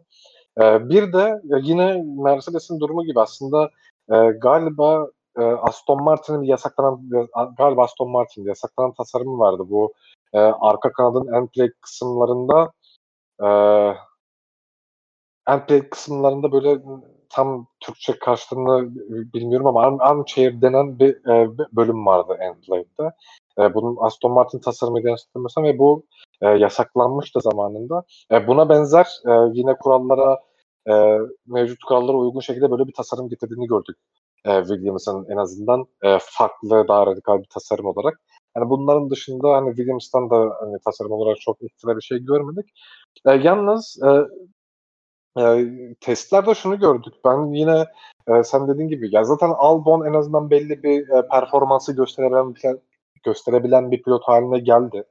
E, zaten takımın hem puanların çoğunu aldı hem, eee, zaman zaman çok iyi performanslar gösterdi ki, eee, ya bunun ya bu devam edebilir tabii ki, hani, aracın performansına bağlı olarak buna çok net bir şey söyleyemeyiz ama ya Sargeant'ın hâlâ ben, eee, çok çok gerisinde gördüm Albon'u. Ya tabii ki, hani, Albon'la, eee, arasında, eee, Albon'un gelişimini düşünürsek tabii ki çok büyük performans farkı var ama, hani, bu performans farkı, eee, bu sezonda, eee, devam edecek gibi, hani, Sargeant yine çok iyi işaretler vermedi bence testler boyunca ve, Eee, Williams ne yapacaksa yine Albon'un eline bakacak gibi görün görünüyor sezon boyunca. Ve alacağı puanlar için de, eee, puan mücadelesi durumu için de o bu Williams'ı için bayağı bir deza dezavantaj olabilir. Eee, teşekkür ederim. Şimdi yine grid'in, eee, geçen seneye göre performans anlamında en fazla atılım yapması beklenilen paddock tarafından, paddock'un çoğunluğu tarafından takımına geçelim. Eee, Toro Rosso, V-Carb, RB artık ne derseniz. Eee, çoğunluk onların, eee, Williams ve Alpine'den hızlı olmasını bekliyor. Tabii burada ş pist üstünde gördüğümüzden ziyade şu bu beklentinin oluşması, şahsi fikrim bu insanlarda bu beklentinin oluşması şu sebeple. E, biliyorsunuz bu rebranding yaşandıktan sonra yani, eee, AlphaTauri ismi değiştirilip işte, eee, Visa ana Visa Cash App daha doğrusu ana sponsor olduktan sonra ve bir, eee, dediğim gibi, eee, marka değişikliğine gidildikten sonra Red Bull cephesinden, Red Bull GmbH yani Red Bull ana firma cephesinden şu şekilde açıklamalar geldi. Biz artık hani sadece, eee, hani grid'in arkadaki takımlarından bir tanesinin olmasını olmasını istemiyoruz. 2'nci takımımızın hani sadece pilot gelişimi için daha önlere yarışan bir takım olmasını istiyoruz dedi ve bu konuda ciddi, eee, atılımlar yaptık dedi. E, tabii insanlar bunu şu direkt şuraya yordu ki yormaları da gayet normal. İşte Red Bull biraz daha bilgi üfürmüştür. Eee, hani A Adrien Newey'den, Pierre Gasly'den falan biraz daha bilgi almışlardır. Daha güncel bilgileri almışlardır'a yordu insanlar tabii ki bunu. Eee, bu ben bu beklentilerin bu sebeple olduğunu düşünüyorum ki tasarım olarak da zaten baktığınız zaman yeni araca çok basitleştirilmiş bir Red Bull çizgileri görüyorsunuz. Yani ufak, çok daha ufak, çok daha konvansiyonel bir bazukası var. Eee, Red Bull'un 2023 aracındaki mantaliteye benzer bir sidepod tasarımı var. Yine çok benzer bir ön ve arka kanat ve, eee, airbox tasarımı var. Eee, yine çok benzer, daha konvansiyonel, daha basitleştirilmiş bir taban tasarımı var ama 2023 Red Bull'un basitleştirilmiş hâline oldukça benziyor araç. Eee, yani Williams'ın, Alpine'in önünde olurlar mı bilmiyorum ama geçen seneden daha iyi olacakları kesin. Çünkü geçen sene, yani Tsunoda'nın şahsi fikrim oldukça iyi performansına rağmen bireysel olarak araç puan almakta çoğu zaman çok zorlanıyordu. Gerçekten yavaş bir araçtı. O kadar yavaş olmalarını beklemiyorum ama 6'ncı olurlar mı onu da bilmiyorum. Onu da ilerleyen dakikalarda yorumlarız. Eee, var mı senin söylemek istediğin şey? V-Carb ile ilgili? Visa Cash App. Eee, abi zaten söyleyecekleri sen söyledin. Basitleştirilmiş bir, eee, 2023 Red Bull aracı. Bu arada ya bu, eee, şimdi şu da var. Ya tamam evet basitleştirilmiş bir basitleştirilmiş bir Red Bull aracı diyoruz ama ya şimdi bu, eee, doğal olarak tabii hani şeyi yok. Eee, takımlar evet, eee, kardeş takım olsa da işte par parça kopyalaması vs. olsa yine de atıyorum birbirine veri aktarma vs. yapamıyorlar. Atıyorum, eee, Red Bull bu tasarım üzerine atıyorum, eee, bu tasarımı şu an konsepti değiştirmeseydi, eee, buna benzer bir tasarım yapacağını söyleyemeyiz. Çünkü ya da işte şöyle Red Bull'dan işte yapılacak değişiklikler, planlanan değişiklikleri aldılar. Eee, Racing Bulls'a, eee, aktardılar vs. diyemeyiz. Ya, zaten konsept belli. Red Bull'u kopyala. E, zaten bu konu biraz daha avantajlı bir takım, eee, ve biraz daha buna meyilli bir takım zaten, eee, Visa Cash Toro Rosso. Eee, onun için yani performans olarak ben, eee, ya şö şöyle olabilir. Biz geçmiş senelerde özellikle bu, eee, daha veri paylaşımları, daha fikir alışverişleri vs. daha, eee, kuralların tarafından engellenmemişken biz Red Bull'un daha önce kullanmak istediği parçaları, eee, Toro Rosso'da vs. kullandığını görüyorduk.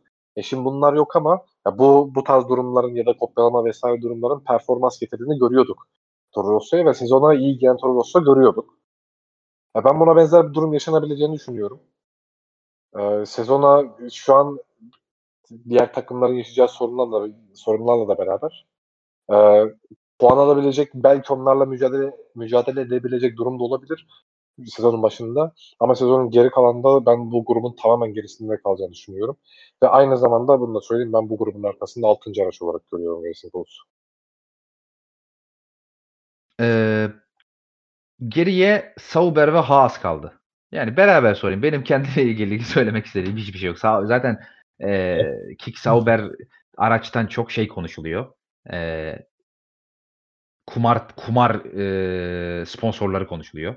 Stake, Kick falan filan. Aracın rengi de çuha rengi zaten. Çuha yeşili koymuşlar arabaya. Üzerinde poker oynarsın yani. Güzel poker döner. Abi Eee rezalet bir renk ya. Yani çok kötü bence de. Beğenenler var. Neyi beğenmişler o arabanın tasarımında ben hiç anlamadım yani. Haas zaten biliyorsun Günter ayrıldı. Ayao Komatsu geldi. Eee, yani benim ikisiyle ilgili de özel olarak söylemek istediğim bir şey yok. Senin var mı? Ee, var. Son iki takım var. Teşekkürler. Sen Sauber alınca görürüm. Kick Sauber. De Kick Sauber. Kick Cash.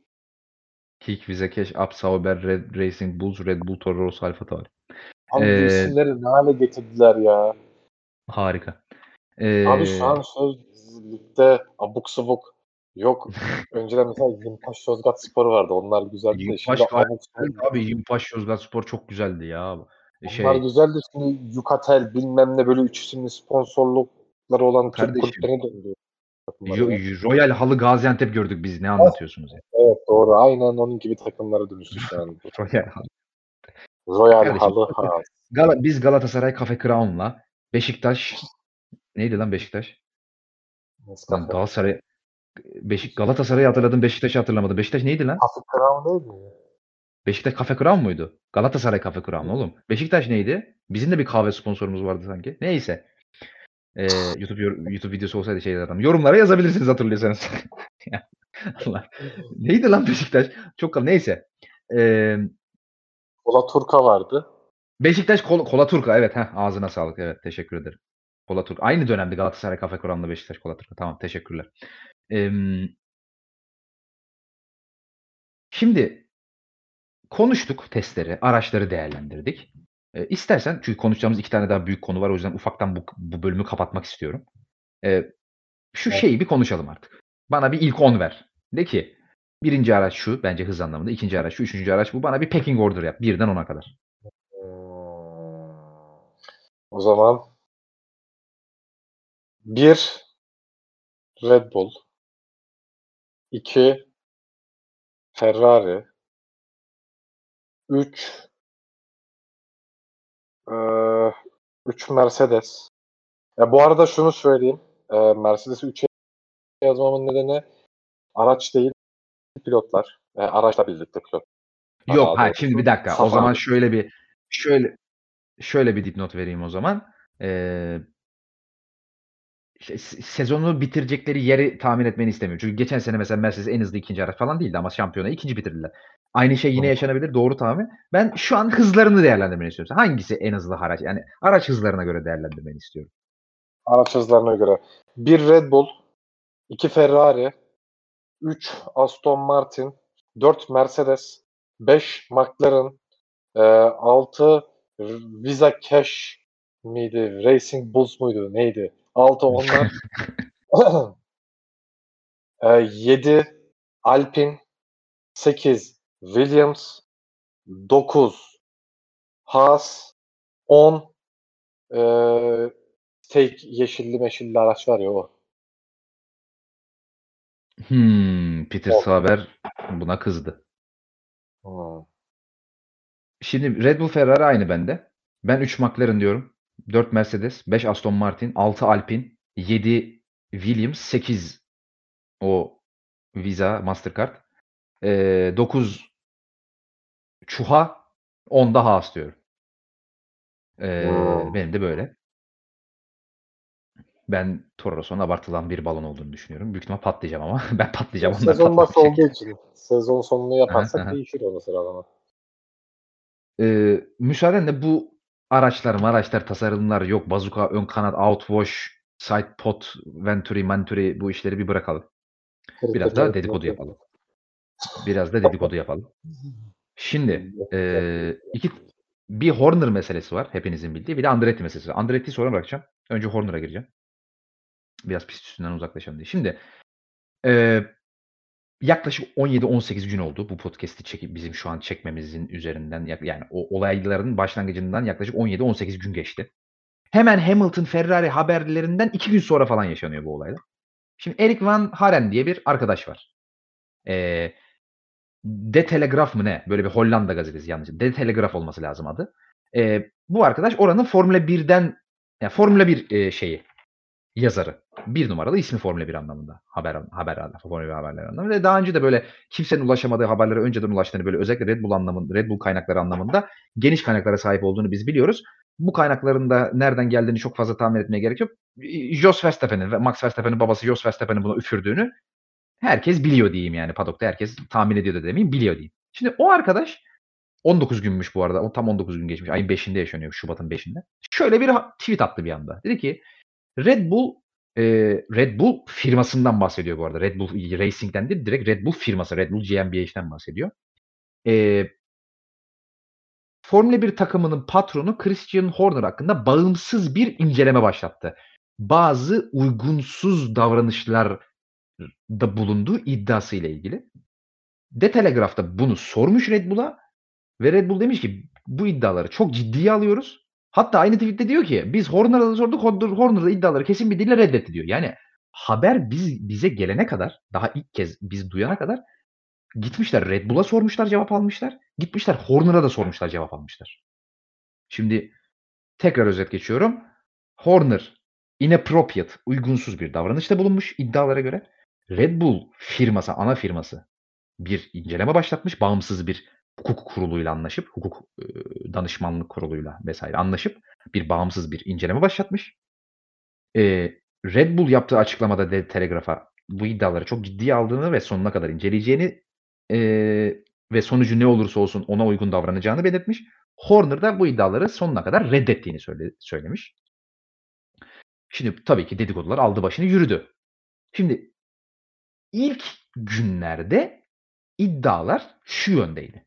Dediler ki tabii ki ismini bilmediğimiz bir veya birden fazla takım çalışanına Horner agresif davranışlarda, aggressive behavior diye bir tabir kullanıldı. Bazı böyle hani atıyorum sinirli, küfürlü, bağıran, çağıran, agresif işte belki zorbaca hareketlerde bulunmuş iddialara göre. Bu konuda bir şikayet şikayet yapılmış Horner hakkında o bir veya birden fazla çalışanlar çalışanlar tarafından. İnceleme bu yönde. Bu sebeple oldu diye bazı gazete haberleri çıktı. Şimdi hemen kendi fikrimi söyleyeyim. Bu aşamadaki fikrimi. Bana hiç mantıklı gelmedi. Yani kullanılan dil yani bir takım patronu sadece çalışanlarına agresif eee, o kelimeyi kendileri kullandığı istiyorum. Agresif eee, davranışlarda bulundu. Agresif bir tutum sergiledi diye olmaz diye düşündüm açıkçası. Bana çok uydurma geldi bu yani. Açık söylemek gerekirse hepimizin aklına önce yani gel, benim aklıma geldi açıkçası. Ben, yani bu, bu tür haberler çıktığı zaman böyle özellikle spor kuruluşlarında insanın aklına önce cinsel tacizle ilgili bir veya bir cinsel saldırı ile ilgili bir haber geliyor. Benim aklıma ilk bu gelmişti ve o yüzden bu agresif behavior beni biraz şaşırtmıştı açıkçası. Ama tabii ki hani %100 doğru kabul etmedim bunu. Daha sonra ilerleyen günlerde Bild'den, önce Bild'den bir haber çıktı. Biliyorsunuz Alman gazetesi Bild'den. Hemen iki gün sonra yanlış hatırlamıyorsam olay, olaydan. Çok direkt e, tabiri çok daha net kullandı Bild ve dedi ki e, yapılan inceleme dedi, başlatılan inceleme dedi Horner'ın iddialara göre bir kadın çalışana, takımın bir kadın çalışanına uygunsuz fotoğraflar gönderdiği ile ilgili başlatıldı dedi. Şimdi tabii burada iddialar aldı yürüdü. Ee, aynı gün The Times'da İngiliz gazetesi The Times'da aynı haberi paylaştı. Şimdi tabii ki bu iddialar sonuna kadar reddedildi. Daha sonra ilerleyen günlerde yaklaşık olayın ortaya çıkmasından 10-12 gün sonra Erik Van Haren'den bir güncelleme daha geldi. Yine de The Telegraph'ta bir yazı yazdı ve e, e, çok daha fazla detay paylaştı e, süreçle ilgili ve dedi ki e, Christian Horner gerçekten de bil, bil, bil, e, bildiğin söylediği gibi ve The, The Times'ın söylediği gibi e, sexual misconduct yani bir seksüel, cinsel bir e, hatalı hareketle, bir davranışla suçlanıyor dedi. Raporlara ve dokümanlara göre takımın ulaştığı dedi. E, ve çok daha fazla ileriye götürdüğü iddiaları. Dedi ki e,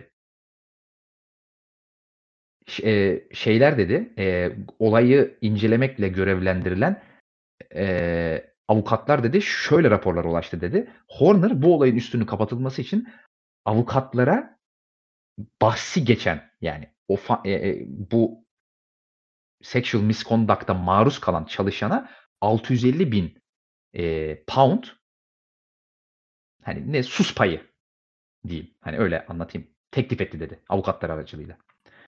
E, gerçekten çok ciddi iddia. E, çok çok ciddi iddialar bunlar. Eee, yani tabii ki daha fazla detayları var. Horner hâlâ reddediyor ama en son durumu söyleyeyim, ondan sonra pası sana atayım.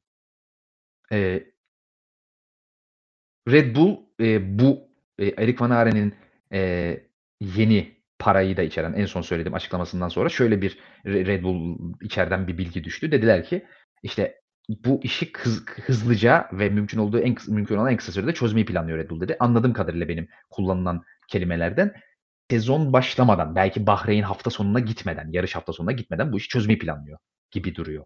Eee, haber gelen haberlerden Red Bull. Olumlu veya olumsuz artık sonuç ne olursa çözmeyi planlıyor. Eee, dün değil, ondan önceki gün, 2 gün 2 gün önce testlerin ilk gününde bir Fin Fin Fi Finlandiyalı bir gazeteden şöyle bir iddia geldi. Red Bull Horner'la yolları ayrılacak. Çok kısa sürede de bu açıklanacak dedi. Çok net konuştular.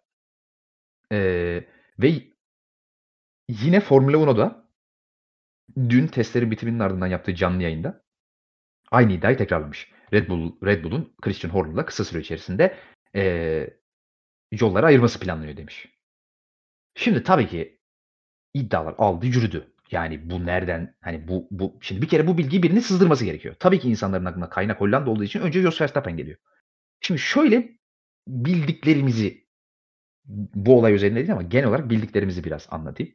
Ne biliyoruz bir Red Bull'un işiyle ilgili? Bir kere Jos Verstappen'in arasının Christian Horner'la iyi olmadığı veya en azından iyi olmadığı demesek bile Helmut Marko ile yakın olduğu kadar yakın olmadığını Horner'la biliyoruz. Bu yıllardır bilinen bir şey.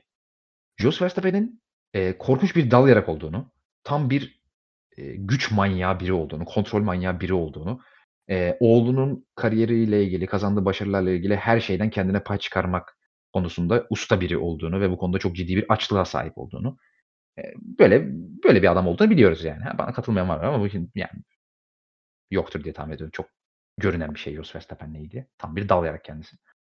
Eee, yani şöyle iddialar çıktı. İşte Marko ile beraber Jos Verstappen Horner'ın altını oyuyor tarzı iddialar çıktı. Yani bu altını oyma da şu. Tabii ki Horner'a git sen birini taciz et demediler ama, eee, bu haberleri sızdıran bu ikili denildi.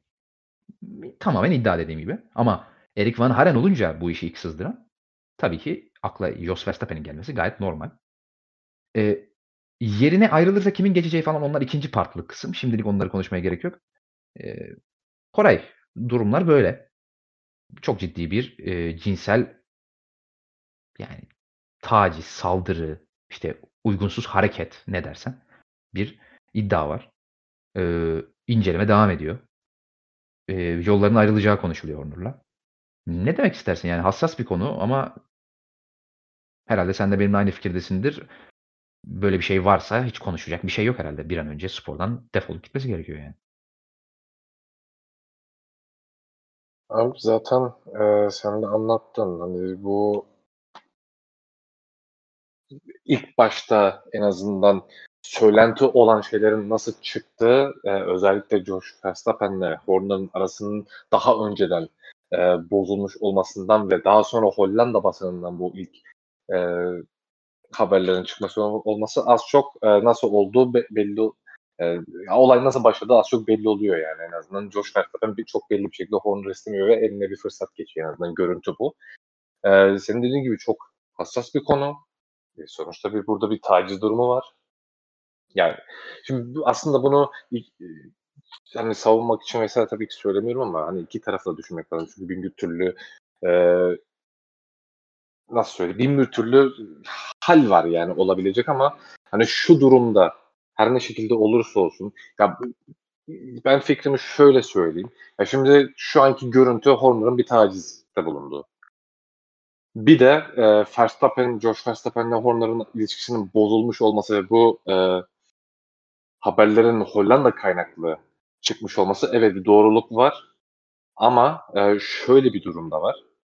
E, şimdi bu, bunun bir taciz kısmı var. Orası ayrı. Ya zaten direkt olarak e, işten ayrılma, Formula 1'e hatta cezalar verilmesi vesaire ya onun bir sürü bir, bir, bir, bir sürü şeyini e, konuşabiliriz ama hani şu anki ilk başta görüntü yani Horner ya bu hafta sonu muhtemelen Red Bull'dan ayrılıyor. Yani muhtemelen Formula 1'de uzun süre Hatta umarım hiçbir e, bir daha hiçbir zaman yani görev almaz. Yani bu haftadan sonra da Red Bull'da da devam edecek görünen o. Bir de şu kısmı var işin. Ya ben çünkü geçen aklıma geldi. Şimdi e, Josh Verstappen'in sen de söylediğin ne kadar pis bir insan olduğunu biliyoruz. Hani pis derken hani e, kendi iş biraz kendi çıkarına, kendi isteğine vesaire geldiği zaman pisleşebileceğini ki bunu E, zaten bir kere eşine şiddet uyguladığı bilinen, çocuğuna şiddet uyguladığı bilinen bebekken bir insan yani. Sırf bunlar bile yeterli zaten yani. Ya böyle bir insan olduğunu biliyoruz. Şimdi e, bu spekülasyonların ya da haberlerin çıktığı noktada hani nasıl söyleyeyim çıktığı noktadaki insanın da e, sabıkası çok temiz değil.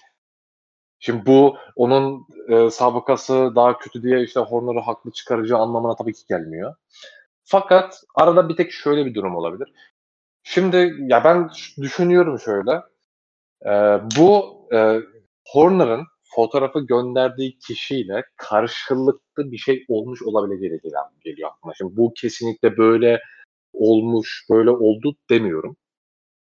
Ama e, bu da bir sonuçta e, bu mevzular ilk patladıktan sonra bayağı yayın yasağı ve haber yasağı getirilmişti bu konuyla ilgili ve yani çok daha büyük detaylara sahip olmadığımız için yani biraz iki taraflı bence e, düşünmek gerekiyor. Yani bu şey için değil. Eğer Horner bir e, taciz durumunda bulunduysa tabii ki hani, e, onun cezası ona göre verilmeli ve bunu aklıma için söylemiyorum bu mevzuyu.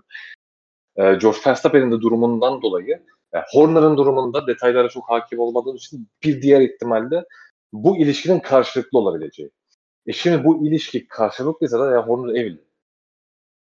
Yani bu da aslında Horner'ı aklayan bir şey değil, başka bir kötü bir şey yani. Aldatma durumuna yetmiş oluyor.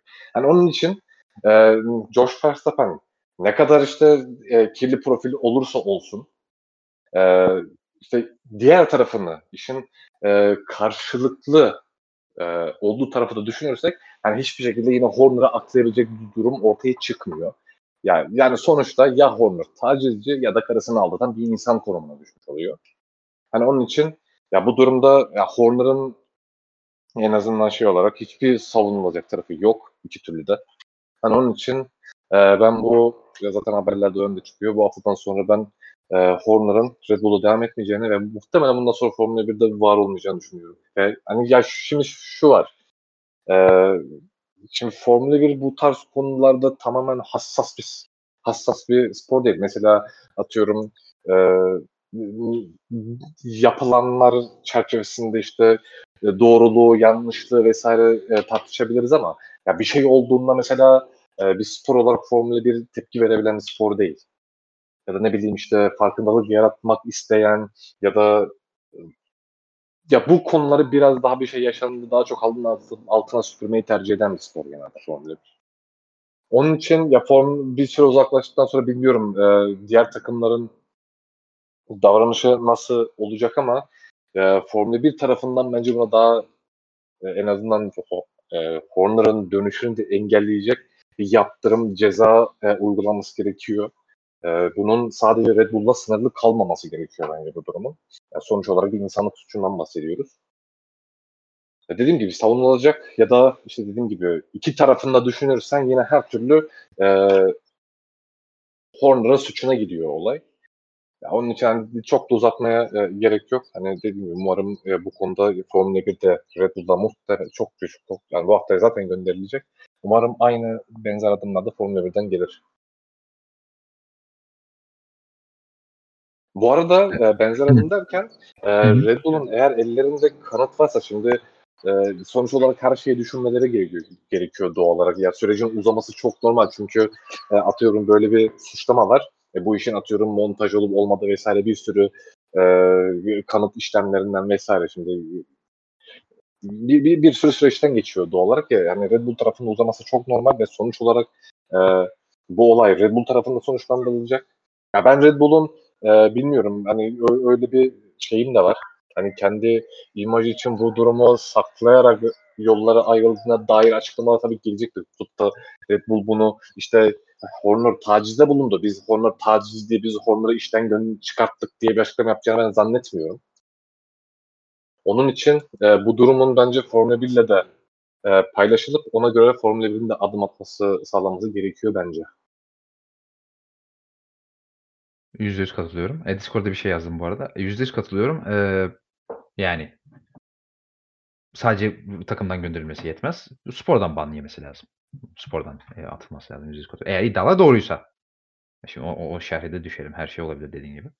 Ama eee, hep söylediğimiz bir şey vardır Formula 1 ile ilgili. Bir yer ateş olmayan yerden duman çıkmaz genelde. Ama beklemek lazım. Yine ihtiyatlı davranalım, sonucu bekleyelim. Ama eğer söylendiği gibi bir şey varsa hiç konuşulacak hiçbir şey yok Horner özelinde. Eee, şu var ama. Şimdi ne olacak? Şimdi biz burada yıllardır anlattık Horner'ın Red Bull operasyonu için ne kadar önemli bir insan olduğunu. Belki de en önemli insan olduğunu. Eee, tamam Newey yapıyor araçları. Newey şampiyonu ya yapıyor bu araçları ama yani Newey'in kendi ağzından bile Horner olmasa kaç kere ayrıldığını söylediğini biz biliyoruz yani. Horner olmasaydı ayrılırdım. Yani Horner o kadar önemli bir insan Horner. Bu projenin en başından beri burada var. Şimdi Horner'ın ayrılması çok ciddi bir kırılım. O kırılım, yani şöyle iddialar çıktı işte Adrian Newey'nin Horner'la kontratında madde var. Horner giderse ben de giderim falan. Bunlar çok safsata. Ben bir şeye inanmıyorum da. Ha, tabii şu olabilir. Yani Horner gittikten sonraki yeni yapıda eğer memnun olmazsa Newey ayrılabilir. Bu bir etki yaratabilir ama direkt yarın ben de gittim yok. Öyle bir şey yok. Bir kere böyle bir ayrılık durumunda Newey'in anında ayrılması demek bir tacizciyle kendisini yan yana konumlandırması anlamına gelir dışarıdan bakıldığı zaman. Newey böyle bir şey yapmaz diye tahmin ediyorum yani. Dediğim gibi gerçekse eğer iddialar. Emm, bu spekülasyonları bir kenara bırakıp şunu sormak istiyorum. Yani bir kere yeni gelmesi en çok konuşulan isim ismi söyleyelim. Jonathan Wheatley, Red Bull'un hâlihazırdaki sporting director'ı director'ı. Eee, çok önemli bir isim. 2006 sezonundan bu yana tam 18-19 senedir Red Bull'da Red Bull takımı içerisinde çeşitli çeşitli görevler aldı. Yaklaşık 6 5-6 senedir de sporting direktör ve, eee, pit ekibinin supervisor yani pit ekibinden sorumlu insan olarak çalışıyor. Gerçekten çok önemli bir görevi var. Yani sporting director'ın da Formula 1 takımları içerisindeki görevi yani en azından Red Bull içerisindeki görevi şu, o title'ın getirdiği sorumluluk.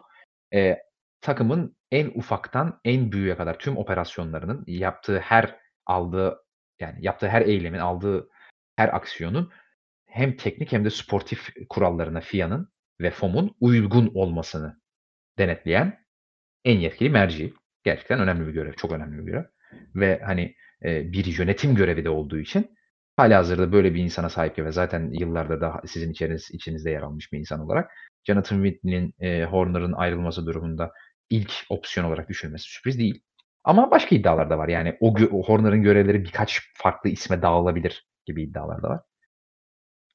Yerine geçeceği isim veya isimler özelinde de bir de genel olarak sence Horner'ın ayrılması Red Bull'da ne gibi değişikliklere yol açabilir sence?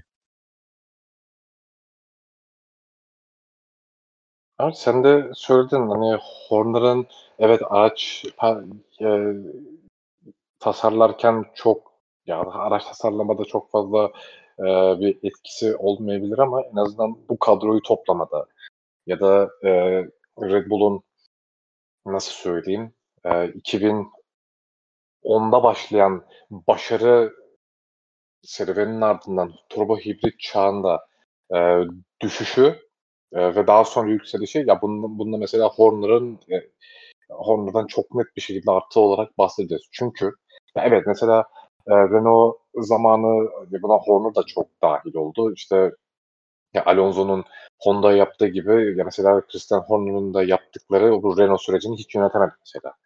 Hani Renault'la bağların bozulması nedeniyle evet Renault motoru, eee, kötüydü ama, eee, Red Bull'un, eee, bir bakıma motorsuz kalabilecek duruma sürükleyen kişilerden biri de Horner'dı. Ama mesela bu durumu çözen yine Horner oldu. Eee, hem Formula 1'de kural değişiklikleri sağladı hem bu 2018'de mi gelmişti? Tam yılını hatırlamadım ama en son Ne? yapılan motor değişiklikleri ya bu motor Hı. kuralları Red Bull'a ayrıyeten test falan, eee, Red Bull'un önünü açan bir motor kuralı gelmiş. Şimdi o kuralı hatırlayamadım.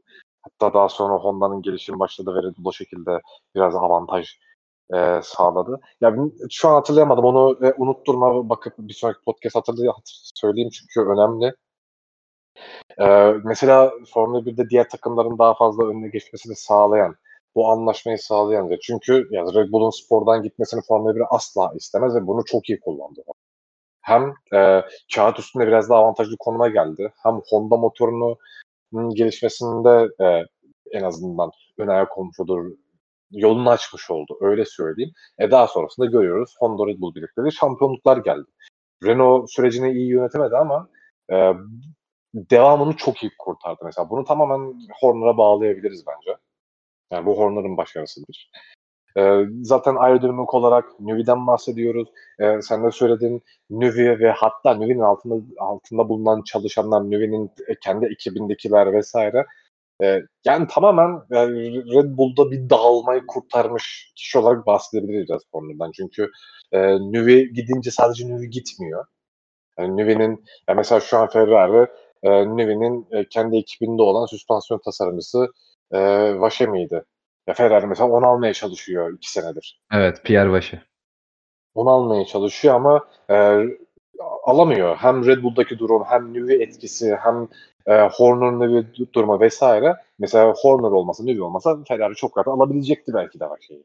Yani bu tarz etkilere de neden olmuş oluyor, oluyor ve hani Red Bull'un evet hani mühendisler her zaman mesela Aston Martin'e geçen, Mercedes'e geçen, işte Ferrari'ye geçen vesaire sürekli haberler duyuyoruz Red Bull ekibinden geçen mühendisler ama e, ya bu tarz değişimler zaten sürekli olur. Ama belli başlı çalışanlar genelde kalıyor. Mesela e, Vaşe bunlardan bir tanesi mesela şu ana kadar bunu görüyoruz. Eğer e, bu ilişki işte Horner, e, Nüvi etrafındaki bir durum olmasa işte Red Bull'daki e, sistem bir durum e, en azından e, takım olmak için daha en gerekli malzemeleri takım tutacak bir etki varsa işte Horner yapıyordu bence bunu. Horner ve Nüvi. Yani bu etkiyi bence Nüvi'nin gidişinde Red Bull kaybeder. Ya çünkü her ne kadar e, şey olsa da hani Formula 1 e, çevresinde Formula 1 olarak düşündüğümüzde şu an e, takımınızda en çok görmek isteyeceğiniz takım patronu Horner. E, kriz yönetmeyi çok iyi bilir.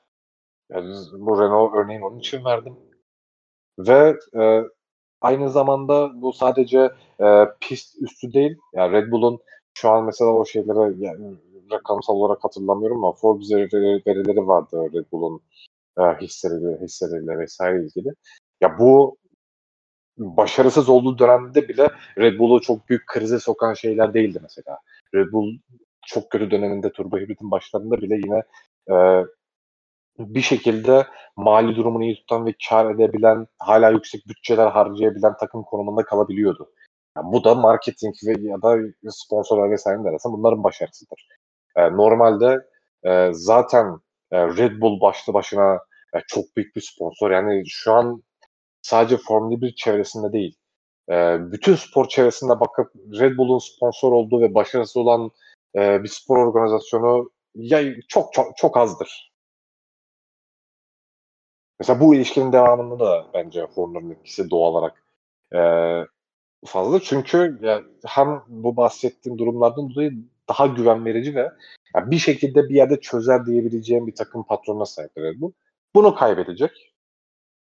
Ee, yerine gelebilecek e, benim gördüğüm iki kişi vardı. Ya bir tanesi senin dediğin gibi e, Jonathan Whitney vardı. Bir de Oliver Oaks'tı galiba e, alt serilerde Red Bull'un e, alt seri takımlarında patronluk yapan. Ha, anladım. Anladım abi kimi demek istediğini. Dur ben sana bulacağım. Sen anlatmaya devam et. E, alt alt serilerde takım patronu yapıyor biliyorsam. Yani o, o iki isim daha çok konuşuldu ama senin dediğin gibi yani Whitney daha çok hani Oliver Oaks daha çok işte geliştirme ve bildiğim kadarıyla alt serilerde işte e, bulunduğu için hemen tutup ben Red Bull'un e, başına koyacaklarını vesaire zannetmiyorum. Ya onun için e, Whitney zaten uzun e, süredir zaten Red Bull'un içinde. E, onun için daha garanti bir yol olacak. Yani daha sonraki dönemlerde başka isimler çıkmazsa ki benim gördüğüm şu ana kadar iki isim. Hani bu iki özel, iki isim özelinde ben Jonathan Whitney çok çok yüksek ihtimalle Red Bull'a gelir diye düşünüyorum. Dediğin isim Jack Crawford mı? Oliver o o Oaks'tı galiba. O Oakes diye yazılıyor yanlış hatırlamıyorsam ya. Hmm, anladım. Bunu hmm. Hım, öyle biri varmış evet. Yani onunla ilgili bir haber çıkmıştı zamanında. Ee, zaten Jonathan Whitney hep söylenen. Bir de o, o söylenmişti. Yani ben başka bir isim görmedim şu ana kadar. Anladım. Ama Anladım. hani şu ana kadar az isim çıkması da bence Whitney orası hani Hı hı, o, hı hı. olmaya yakın gibi görünüyor bence. Eee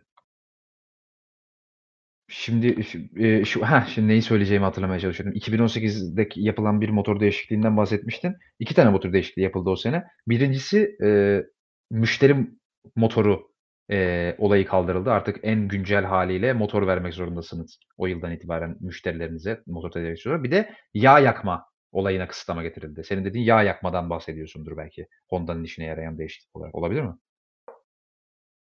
Olabilir abi. Ya şu an ona bakmam lazım. Onu gerçekten şu an hatırlayamadım ya. Çünkü ya müşteri takımı olması daha mantıklı. Ee, çünkü tam üretici takım konumunda olmadığı için Red Bull Hı hı. Bu, bu, konuda Honda'yla daha ortaklaşa çalışma yürütebilmişti çünkü. Sanki böyle bir durum olmuştu. En azından. Honda direkt e, vermemişti motoru. En azından bu motor gelişim sürecine Red Bull dahil olmuştu çünkü. Anladım. Tamam. Ve o Bunu, değişiklik. bunu ben tekrar Evet. araştırıp e, e, unutmazsam bir sonraki podcast'te tekrar bundan bahsederim. Çünkü e, zaten Honda Red Bull birliklerinin başarılı olmasında ve en azından kağıt üstünde avantaj etmesinin en büyük nedeni Honda'nın bu baskısıydı. Çünkü e, Red Bull'u kaybetmek istemiyordu Formula 1. Evet, ya zaten çok tehdit etti. Eğer bize motor verilmezse biz ayrılacağız falan filan diye. O da çok ekledi ama yani tabii ki şunu da ekleyelim. Hani McLaren'la Honda'nın başarısız olmasının, Red Bull'la başarılı olmasının en büyük sebebi McLaren diyordu ki biz böyle bir şasi yaptık. Bize buna göre motor yapın. Red Bull dedi ki siz motoru yapın biz ona göre şasi yaparız. Ki doğrusu bu. Yani McLaren'ın o yaptığı rezalet bir şey zaten yani. Hani nasıl böyle bir akıl tutu nasıl böyle bir akıl tutulması yaşarlar ben bilmiyorum yani. Bu kadar köklü bir motor tedarik değişikliği, motor, eee, hani motor kurallarının değiştirildiği senelerin daha 2. senesinin başında sen, eee, yıllardır Formula 1'de üretici olmayan bir takıma gidip diyorsun ki sen biz şasiyi yaptık sen bana böyle hibrit motor yap. Olur mu abi öyle şey yani? O yüzden olmadı zaten yani. Neyse, eee, Horner konusuyla ilgili eklemek istediğin bir şey var mı? Yok abi bu kadar. Ya tatsız bir konu zaten çok, eee, konuşmaya gerek yok. Eee, ama enteresan sonuçları olabilir. Onu da görmek lazım yani. Bir domino etkisi yaratabilir yani. Sonuçta bu Formula 1 tarihinde Dream Team'lerin dağılışı genelde bir domino etkisi, bir kartopu etkisi yaratır. Biri gitti mi öbürleri de gider gibi bir şey olur yani genelde. Eee, ki takım patronu da en fundamental insan yani Formula 1 takımları için. Orada hani A'yı aldım, B'yi koydumla, eee, her şey aynı devam etmeyebilir.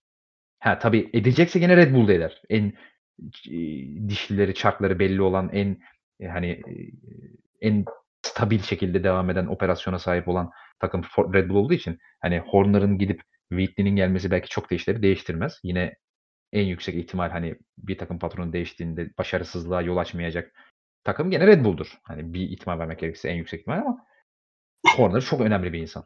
O da ayrı. Göreceğiz, bakacağız.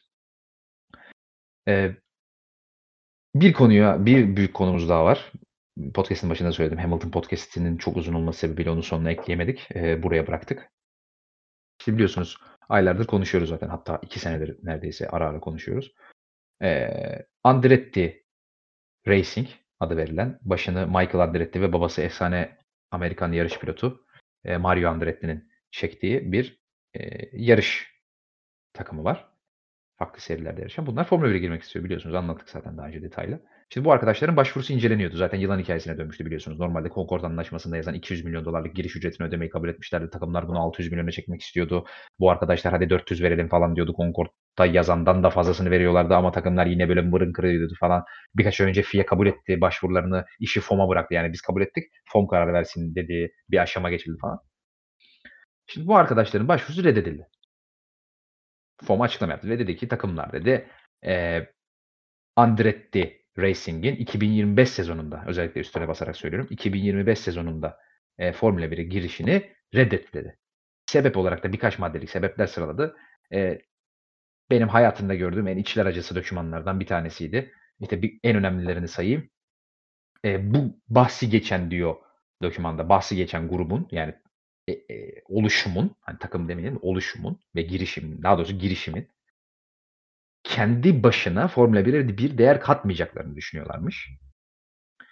Eee, yeteri kadar rekabetçi olmayacaklarını yani 11. takım olarak Formula 1'e girmelerine değecek kadar eee, yani takım mevcut 10 takımın tırnak içerisinde fedakârlık yapacakları fedakârlığa değmeyecek kadar eee, değecek kadar hızlı olmayacaklarını, rekabetçi olmayacaklarını, bir değer katmayacaklarını düşünüyorlarmış. Ana sebepler bunlar. Öbürleri biraz safsata. Eee, bir de demişler ki pişkin pişkin. İşte o General Motors'la olan muhtemel motor anlaşması olursa bir daha düşünülebilir. Çünkü daha rekabetçi olurlarmış eğer General Motors'tan motor alırlarsa. Eee, güç ünitesi.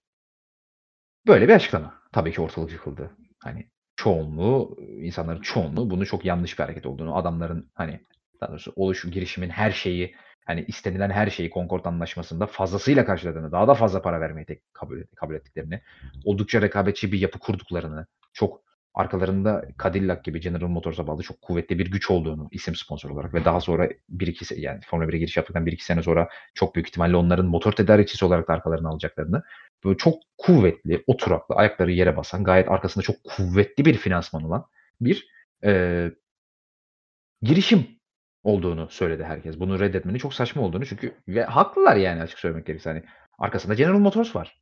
Fabrika takımı olacaktı neredeyse. Andretti de olmayacaktı yani. O Sauber olmayacaktı yani. Hani eee, bir fabrika takımı olacaktı tabiri caizse eee, Andretti. Cadillac Andre Andretti Cadillac olacaktı zaten yani. Emm Tabii ki bir karşı cevap geldi Andretti'den. Yani gerçekten olayın vahametini anlatan bir açıklama oldu. Biraz da enteresan bir açıklamaydı. Geleceğim şimdi enteresanlığına. Dedi ki öncelikle dediler ki biz 2025'te değil 2026'da girmeyi planlıyorduk. Yani biz 2025'te gireceğiz demedik dedi. 2026'da gireceğiz dedik dedi Andretti. İkincisi bu kararı kesinlikle tanımıyoruz. Hukuka aykırı ve sporun ruhuna aykırı bir karar olduğunu düşünüyoruz. Çok büyük bir yanlış olduğunu düşünüyoruz. Ve bu kararla mücadele edeceğiz. Daha da ilginci ara, aracımızı geliştirmeye devam edeceğiz dedi. Development'ımıza devam edeceğiz dedi. Bu çok enteresan. Yani development'ımıza devam edeceğiz demek. Çünkü tabii ki hemen şöyle sorular soruldu. Nasıl olur? Yani mesela şöyle bir şey yapılabilir mi? Bu arada çok komik. E, teknik olarak şöyle bir hakkı var Andretti'nin. Gerçekten çok komik. E, FIA izin verdiği için ve bu sporun kural koyucusu FIA olduğu için Andretti çıkıp 2026'ya onay verdiği için FIA gidip 2026'da yarışabilir mesela. Araçlarını grid'e koyabilir, yarışa katılabilir, kale, e, klasmana girebilir. Ama Concord'a ve FOM grubuna göre tanınmayan bir takım olduğu için hiçbir kamera onu gösteremez. Yani göstermezler, tercih etmezler, istemezler. Çünkü ondan para kazanmayacaklar. E, hiçbir şekilde yani adı, adları yayınlarda söylenemez. FOM'un kuralları gereği. Pilotları gösterirler. Hiçbir şey yapamaz. Yani böyle yokmuş gibi davranılır. Ama o kadar komik bir durum ki çıkıp yarış kazansalar mesela yarış kazananın ismi bile söylenemez yayınlarda. Böyle çok absürt bir duruma izin veren bir tabloyla karşı karşıya kaldık. Ha tabii ki böyle bir şey olmayacak. Tabii ki Andretti gidip FOM reddetmesine rağmen sırf FIA'dan izin aldı diye gidip yarışlara katılmayacak. Bu korkunç bir başarısızlık olur çünkü 1 lira bile reklam geliri elde edemediğiniz ve prize money elde edemediğiniz bir seride yarışsanız ne olur, yarışmasanız ne olur. Tabii ki bir şey olacak ama buna imkan verilmesi çok komik gerçekten. Çok çok trajikomik. F1 için adeta bir hani utanç kaynağı yani spor için. Eee, şimdi bu soru az önce bahsettiğim laf, kendi lafımı kendim böldüm. Hani bu nasıl olabilir bu development'a devam etmek ne demek? Şimdi bir kere bu çok gerçek dışı bir iddia. Neden? Eee, bir kere arkadaşlar yani tabii ki mesela sormuşlardı işte gidip Andretti test yapabilir mi? Araç üretip test. Tabii ki yapabilir. Ama sıkıntı ne biliyor musunuz? Pirelli'den Formula 1 lastiklerini alamayacağı için yapacağı testlerin hiçbir anlamı yok arkadaşlar. Yani çünkü lastiklerin ne kadar önemli olduğunu hep konuşuyoruz. Sen gidip Michelin'e Bridgestone'a, Continental'e, Goodyear'a lastik ürettirsen bile aynı inç, aynı oran bilmem ne. Hep anlatıyoruz Formula 1 lastiklerinin e, lastik savaşları olduğu dönemde de mesela Bridgestone Michelin döneminde de yapıları birbirinden o kadar farklıydı ki yani yapısal anlamda ve o kadar aracın sürüşlerini etkiliyordu ki biz hep burada anlatıyoruz. Hani Bridgestone lastiğinden Michelin lastiğine geçen pilotun, Michelin'den Bridgestone'a geçen pilotun, eskiden Goodyear'dan Bridgestone'a geçen pilotun ne kadar zorlandığını. Çünkü çok başka bir şey arkadaşlar. Yani lastik aracın en fundamental parçası, yani pistte temasınızı sağlayan parçası ve siz hani ben dışarıdan gelişimime devam edeceğim deyip de Pirelli lastiklerini kullanmadığı sürece çok bir anlamı yok. O yüzden bu çok realist bir iddia değil. Bana tamamen şov gibi geldi açık söylemek gerekirse. Ama işin geri kalanıyla ile ilgili fikirlerimi geri kalanına bırakayım. Koray'a söz vereyim. Çok anlattım. Koray durum böyle. Ne diyorsun? Yani reddetme sebepleri belli. Eee, Andretti'nin cevabı belli. Bir rezalet daha var, oraya da geleceğim birazdan. Ama bir yorumlarını alalım. Ne demek istersin yani bu kararla ilgili? Nedir fikirlerin? Abi zaten, eee, Andretti'nin şu ana kadar, eee, Formula 1'e katılma aşaması bayağı zaten, eee, çalkantılı, eee, çalkantılı geçti. Zaten konuştuk işte bir 200 milyon dediler, takımlar karşı çıktı, 600 milyona çıktı, ya işte biraz daha verin vesaire vesaire. Hani takımlar, eee, aslında ne kadar para veriyorsa versin şu ana kadar en azından konuşulan miktarlar açısından.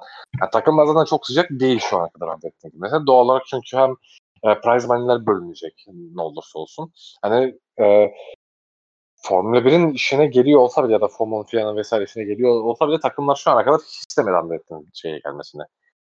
E, bir de ım, ya, tamam takımlar kendi şeyini düşünüyor ama ya bir de bu işin spor değeri kısmı var. E, Formula 1'de bu, doğal olarak bunu düşünüyor ki zaten e, yapılan e, red açıklamasında bunu söylemişler. Yani hem spora değer katmayacağını söylemişler hem de yeteri kadar rekabetçi olamayacağı söylediler. Söylemişlerdi. E, hatta geçen biz hangi Haas'ları sezon sonu podcastinde mi konu? Galiba sezon sonu podcastinde konuşmuştuk. Ya şimdi e, özellikle Haas gibi e, Andretti'nin mesela böyle bir takım olabileceğinden konuşuyoruz. Şu an Formula 1'de var olan takımların kar etmesi çok zor değil artık eskisi kadar takımlar çok fazla bir masrafa girmeden 1-2 puanı aldığı zaman her türlü bu spordan çok iyi paralar kazanabiliyorlar. Ya şimdi bu doğal olarak Formula 1'in tabii ki bildiği bir şey. Yani Formula 1 yönetimi, Liberty Medyası, FIA, FOMO hepsi ya bu durumu doğal olarak biliyor. Ve e, özellikle Andretti gibi. Ya şimdi Andretti ya bilmiyorum bu konuda özellikle Cadillac'la giriyor olması e, ya bu konudaki soru şartları bence biraz azaltıyor ama Eee, doğal olarak, eee, bir soru işareti bırakıyor tabii ki ama ya, dediğim gibi, eee, şu anki özellikle alt sıra takımlarında bunu çok net görüyoruz. Ya, Formula 1'deki Formula 1'deki seyir zevkini şu an, eee, kâr amaçlı sadece, sadece kâr amacı güden takımlar Formula 1'in seyir seyir zevkini çok düşürüyor. Ya, bunu zaten konuştuk. Ee, ondan sonra ya Formula dediğim gibi Formula 1'de bu durumu bildiği için ya Andretti'nin zaten giriş aşamasında doğal olarak bir soru işaretleri var. Fakat Andretti'nin bu konuda elini güçlendiren en büyük etken Cadillac ya da General Motors. Hangisini söylersen. Şimdi normal bir üretici olmayan bir takım, motor e, üretici olmayan bir takım kar amacı, sadece kar amacı güden bir Formula 1 takımına çok rahat dönüşebilir. Çünkü e, o takımın amacı e, atıyorum hangi motoru kullanıyorsa o motoru asıl amacı o motorun reklamını yapmak değildir. Kendi varlığını sürdürebilmektir. Andretti'de de böyle bir durum olmayacak. Yani doğal olarak e, Andretti'si ayrı olacak. E, kendi doğal olarak planlaması ayrı olacak. Cadillac'ın doğal olarak kendi planlaması farklı olacak. E, onun için bence Andretti ya bu duruma düşme olası Andretti'nin daha düşük. Ama e, bu sefer de doğal olarak Formula 1'in red nedenleri ortaya çıkıyor. Reka- yeteri kadar rekabetçi olamama durumu. Şimdi bu konuyla ilgili ben Formula 1'in ya bilmiyorum tabii ki araştırmalar yapmışlar. Bu durumun bence biraz süreç uzatmıyor. Çünkü e, Formula 1 bu şey yaparken Andretti de açık kapı bıraktı. Hatta 2028 için şu an kapı açık hala. Hani Andretti'nin sadece 2026 sezonu için girişi şu an reddedildi. Hani 2027 veya 2028 için reddedilmedi.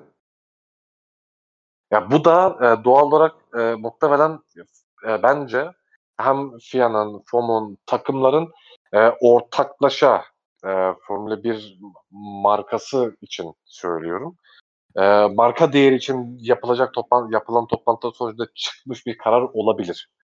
Hani çok bu konuda şey değilim. Hani bu e, sadece işte FIA'nın, sadece FOM'un, sadece işte Liberty Media'nın bence tek başına verdiği bir karar değil. E, biraz daha bence e, süreci e, uzatmıyor. Çünkü 2026 e, geçiş sezonu olacak. E, motorlar değişecek. Aerodinami değişecek. Yani spor komple değişecek. E, mesela 2014'te bu geçişte McLaren Formula 1'e çok zarar verdi. Yani çünkü hani form, yani ne kadar evet takımlar arasında tabii ki fark olacak. Tabii ki bir takım daha iyi olacak, bir takım daha kötü olacak ama bir takımın ya Formula 1 yarışında sürünüyor görünmesi bu sporun eee, spora zarar veren bir şey. Ya bence bu da eee Andretti'ye verilen red konusunda eee, bence şey olan hesaba katılan durumlardan biri. Çünkü doğal olarak şimdi Cadillac ve Andretti evet e, yakın serilerle e, ilişkisi oldu ama yani şimdi Formula 1 ilişkisi tabii ki olmadı. Ve e, diğer takımlardan veri alamayacak. Yani şimdi eskisi gibi bağımsız üretici durumu yok. Hani bağımsız üreticilerle çalışma gibi durumu olabilirdi mesela. Ama şimdi o da yok. Ya, onun için ya bu konuda çok çok geri kalacak ve ya 2014'te e, bir McLaren örneği var. Yani şimdi Formula 1 hani kimin şampiyon olduğuyla tabii ki ilgilenmez ama ya bir takımın sürünmesiyle ya da bir takımın çok kötü durumda olmasıyla ilgilenir. Yani bu bunu düşünür, bunu hesaba katar. Ya onun için e, ben bunu Andretti'nin durumundan ziyade e, risk değerlendirmesinden dolayı biraz red kararının çıktığı görüşündeyim. Ama dediğim gibi e, 2028 kapısı hala açık. Hani bu zaten bu kapının açık bıra- bırakılması bence buna gösterge. Yani bu, bu, bu söyleyeceklerim bu kadar şimdilik. Ya şöyle enteresan bir durum var. Eee, şimdi 2025 için reddettik demelerinde ve benim hani az, az önce özellikle belirttim ya. Eee 2026'ya odaklanıyorlar diye. Şimdi bir kere takımlar 2026 için nasıl reddedebiliyor abi? Niye biliyor musun? Niye bunu söylüyorum? Nasıl oluyor diye. Abi şu an mevcut Concord Anlaşması 2025'te bitiyor. Ya nasıl reddedebiliyorsun sen ki? Mesela 2026 için imzalanmış hiçbir anlaşma yok. Belki 2026 Concord Anlaşması'nda 11. takımın girmesini engelleyecek veya bu konuda takımlara inisiyatif verecek bir madde konmayacak. Yani nasıl bu kadar net konuşabiliyorsun ki mesela yani? Hani e, bu böyle bir yetkisi yok ki şu an takımların. Yani Concord Anlaşması 2026'ya kadar devam edecek olsa, 2026'yı da kapsayacak olsa tamam. O zaman halihazırda yetkileri var takımların. Ya yok ki abi. 2025'te bitiyor. 26 için yeni sözleşme imzalanacak. Veya mevcut olanın uzatılması lazım ama şu anda boş. Şu anda boş. Yani nasıl dikte edebilirsin bunu? Nasıl dikte edebilirsin? Edemiyorlar zaten. Yani e, oradaki e, tabir seçimleri çok enteresan. Şimdi sen dedin ya mesela 2028 için sözde kapı açık.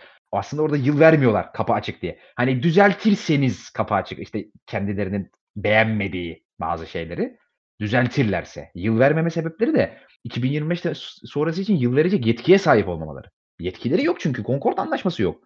Yani şimdi burada saçma olan durum şu. Şimdi bir enteresanlık daha anlatacağım demiştim Kore'ye söz ver, vermeden önce. O da şu.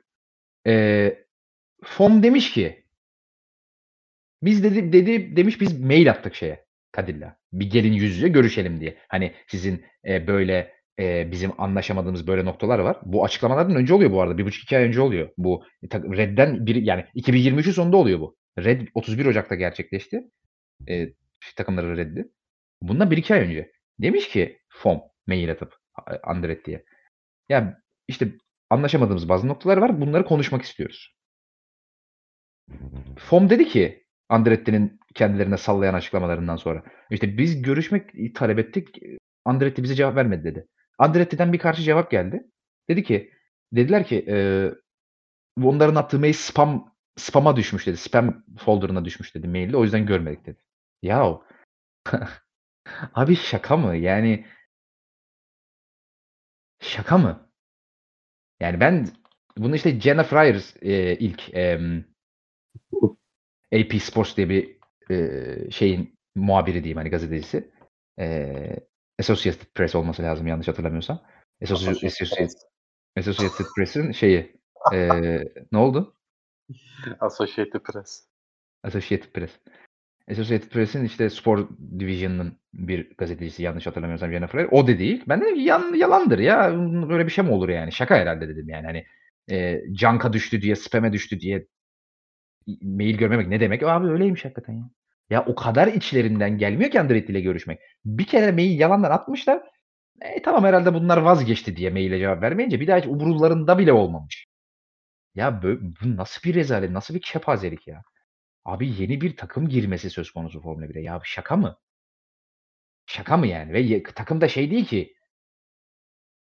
Özer Koray Racing değil ki abi. Andretti Cadillac giriyor yani. Trabzon Tokat Racing değil ki yani. Andretti global geliyor. Trabzonluların istemesi şimdi bizi. Eee, hani Andretti ile koskoca Mario Andretti'nin ismini taşıyan Andretti ile koskoca General Motors'un Cadillac'a giriyor abi. Allah Allah. Ya rezalet baştan sona rezalet. Eee, onun dışındaki kendi yorumlarım da şu şekilde. Bir kere böyle bir yetkileri yok dediğim gibi takımların. Tamamen Concorde'u, mevcut Concorde'u ihlal ediyorlar. 2025 sonrası için de hiçbir söz hakları yok. Tamamen bir rezalet. Ben burada FIA'nın kesinlikle el atması gerektiğini düşünüyorum ama yani Muhammed Ben Süleyman'ın sadece şöyle bir açıklamasını biliyorum ben bu konuda. Takımlar neden bu kadar agr eee, karşı davranıyorlar bu, eee, Andretti'nin Formula 1'e girişine anlamıyorum. Bu kadar. E, abi anlamıyorsun da yani, eee, kim anlayacak? Tamam anlayabiliyorum. Yani sonuçta Formula 1'in promotion hakları Liberty Media'da, FOM'da, Formula One Management'ta, Formula One Group'ta. Okay, tamam. Ama abi yani, e, bu şeyin de bir, dü Dünya Motorsporları Konseyi konseyi var. Single Seater konseyi var. Buralar daha yetkili merciler. Buradan hem burada hem FOM'dan yetkililer geliyor, hem takımları temsilen insanlar geliyor, hem dünyada tanınan Formula 1 eee, daha doğrusu motor sporlarına katkısı olmuş önde gelen isimlerin söz hakkı oluyor. FIA'nın bir sürü delegesinin söz hakkı oluyor. Başkanlığını zaten FIA Başkanı Muhammed Ben Süleyman yapıyor. Sen gerekirse orada konseyi toplayacaksın abi. Dünya Motorsporları Konseyi'ni toplayacaksın. Diyeceksin ki yani hani, "Aga ne yapıyorsunuz yani?" Böyle olmaz ki. Hem mevcut Concorde Anlaşması'nı deliyorsun, olmayan Concorde Anlaşması için de caka satıyorlar. Para kazanacaklar diye. Rekabetçi değilmiş yeterince. Ya Haas rekabetçi mi yeterince? Haas rekabetçi mi yeterince? Allah'ım ya, baştan aşağı rezalet. Rezalet yani. Zırlıyorsunuz. 10 senedir, 15 senedir zırlıyorsunuz. Y eee, 2009'da kriz 2009 krizinden daha doğrusu 2008'de yaşandı da etkileri 2009'da oldu. Toyota ayrıldı diye, BMW ayrıldı diye, Honda ayrıldı diye daha sonra geri geldi ama bütün fabrika üreticilerimiz gitti diye zırladınız. Sonra skandal çıktı, Renault da gitti. Allah'tan Renault ile Honda geri geldi de. İşte üretici kalmadı, üretici kalmadı, fabrika takımı kalmadı, marka kalmadı Formula 1'de. 50 tane kural değişikliği yaptınız. MGU-H'i kaldırdınız. En yani dünyanın en gelişmiş hibrit teknolojilerinden bir tanesi, bir mühendislik harikası. Onu kaldırdınız. Eee, sırf Porsche gelsin diye. Gelmedi bir de üstüne. Audi'yi yolladı, ufak kankasını. Ya, saygısızlık olur, öyle de demeyelim. Geri alıyorum lafımı. Ama gelmedi yani. Asıl bunu isteyen takım, eee, fabrika. E, zırlıyorsunuz hani üretici üre e, al abi General Motors işte ya. Koca General Motors. Adam diyor ki 2028'de de motor vereceğiz diyor. Ya hem motor geliyor hem fabrika takımı geliyor. Ya daha ne istiyorsun abi? İstediği de hiçbir kural değişikliği yok ya. Hiç kendine özel bir kural değişikliği istemiyor öyle Porsche Morsche gibi. Tamam biz geliyoruz diyor. İz vereceğiniz parayı istediğiniz parayı da veriyor. İstediğiniz paranın fazlasını veriyor. Ya bu rezalettir ya. Rezalettir yani. O zaman niye zırlıyorsunuz abi 15 senedir üretici takım gelmiyor? İşte, eee, büyük markalar istiyoruz, yol araçlarını yapanları istiyoruz. E, e, ge adam geldi almadınız. Baştan aşağı rezalet. Umarım düzelir yani. Baştan aşağı ama bi 20 gün 25 gün geçti karar alındığından beri. Vallahi hiçbir gelişme yok yani. Rezalet. Tamamen rezalet. Başka hiçbir şey değil yani. 15 senedir zırladıkları şeylerin tam aksine bir hareket. Eklemek istediğin bir şey var mı bu konuyla ilgili? Yok abi benim. Eee, birkaç tane dipnot var, eee, ekstra konularla ilgili. Onları da verip ufaktan kapatalım podcast'ı. 2,5 saati de geçtik zaten. Eee, Hamilton'ın maaşı biliyorsunuz çok spekülasyon malzemesi olmuştu. $100.000.000 kazanacak Hamilton Ferrari'de. Formula 1 tarihinin en büyük kontratı. Şaşırtmadı ve Hamilton'ın ana onu onun Ferrari'ye gidişini etkileyen ana etmenlerden bir tanesi için Ha, bu arada bir konuyla ilgili bir düzeltme yapmak istiyorum geçen podcast'te. Biz hem bazı sorulara ve sizden gelen, eee, sorulara verdiğimiz bazı cevaplarda hem de benim bu tamamen benim hatam. Ben yönlendirdim Koray'la Taner'i o konuda. Ben demiş dedim ki, eee, 2026 motorlarının, ü eee, development'ı ve hani R&D çalışmaları, araştırma geliştirme çalışmaları yani üretim yani takımların bu konudaki üretimleri ve development'ları, gelişimleri 2025 sezonundan 2025 senesinden önce başlayamaz dedim. Bu yanlış. O araç olacaktı. Şasi gelişimi, eee, 2025'ten önce başlayamıyor. Motorlar başlayabiliyor. Eee, bir düzelt bir düzeltmiş bir, eee, arkadaşımız adını hatırlamıyorum şimdi kusura bakmasın. Eee, ona da cevap verdim zaten hem ben hem Koray ama doğru, evet, doğru bir eleştiri. Emm, ama şu, an konuştuğumuz şeylerin ruhuna etki etmiyor. Neden? Çünkü zaten motorlar daha çok yeni belli oldu. Yani mesela %50'ye 50 güç dağılımı olacağı hibritle içten yanmalı motorlar arasında vesaire e, yakıt yakıt türünün nasıl olacağı vesaire falan ve bu lubrikant karışımının, yağ karışımının ne oranda olacağı ama bunlar daha çok yeni belli oldu. O yüzden takımlar daha henüz çok yeni başladılar 2026 motorlar üzerinden çalışmaya. O yüzden söylediğimiz şeye etki yani şu iddia şu yöndeydi çünkü o bize uyanan arkadaşın iddiası. Hani Hamilton'ın kararındaki en büyük etken Ferrari motoru. Böyle bir şey yok arkadaşlar. Böyle bir şey olamaz. Çünkü hiçbir veri yok bu konuda. Ee, yakıt makıtla ilgili falan iddialar çıktı. İşte Ferrari özel bir yakıt kullanıyor falan. Böyle bir şey yok arkadaşlar. Olamaz böyle bir şey. Ee, bunlar çok boş spekülasyonlar tamamen.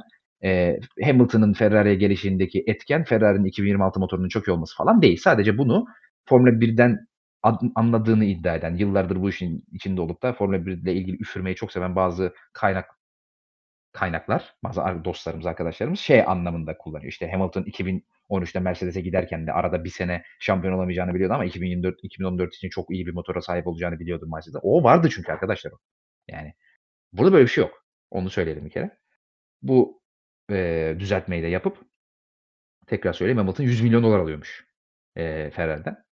E, Toto Wolff'ün bu konuyla ilgili açıklamaları da yine biz podcast'i çektikten sonra geldi. Onu da belirtti. Çünkü işin nasıl ilerlediğini, neden böyle bir kararın alındığını eee, söyledi Toto Wolff.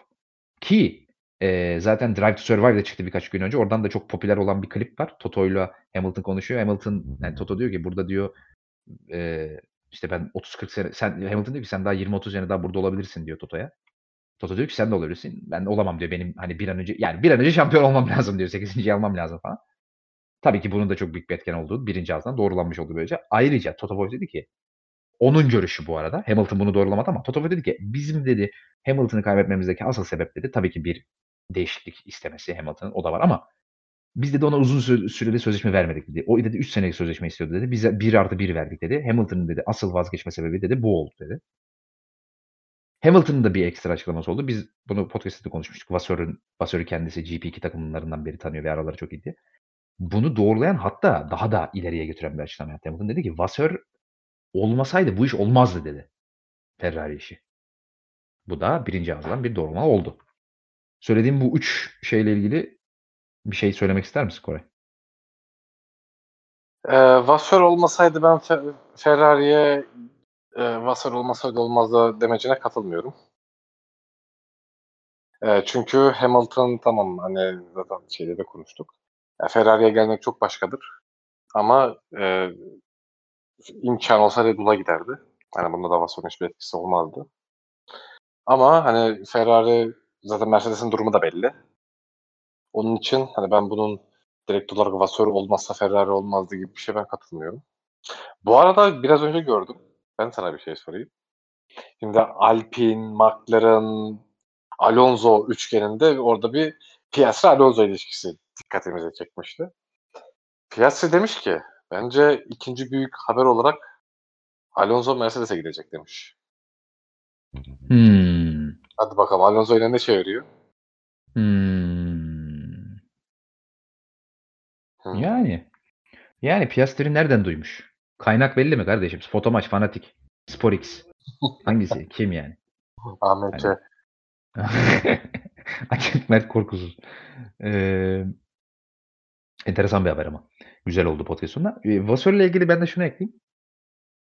Hamilton'ın bunu söyleme sebebi tamamen bence şahsi fikrim. Bir manipülasyon.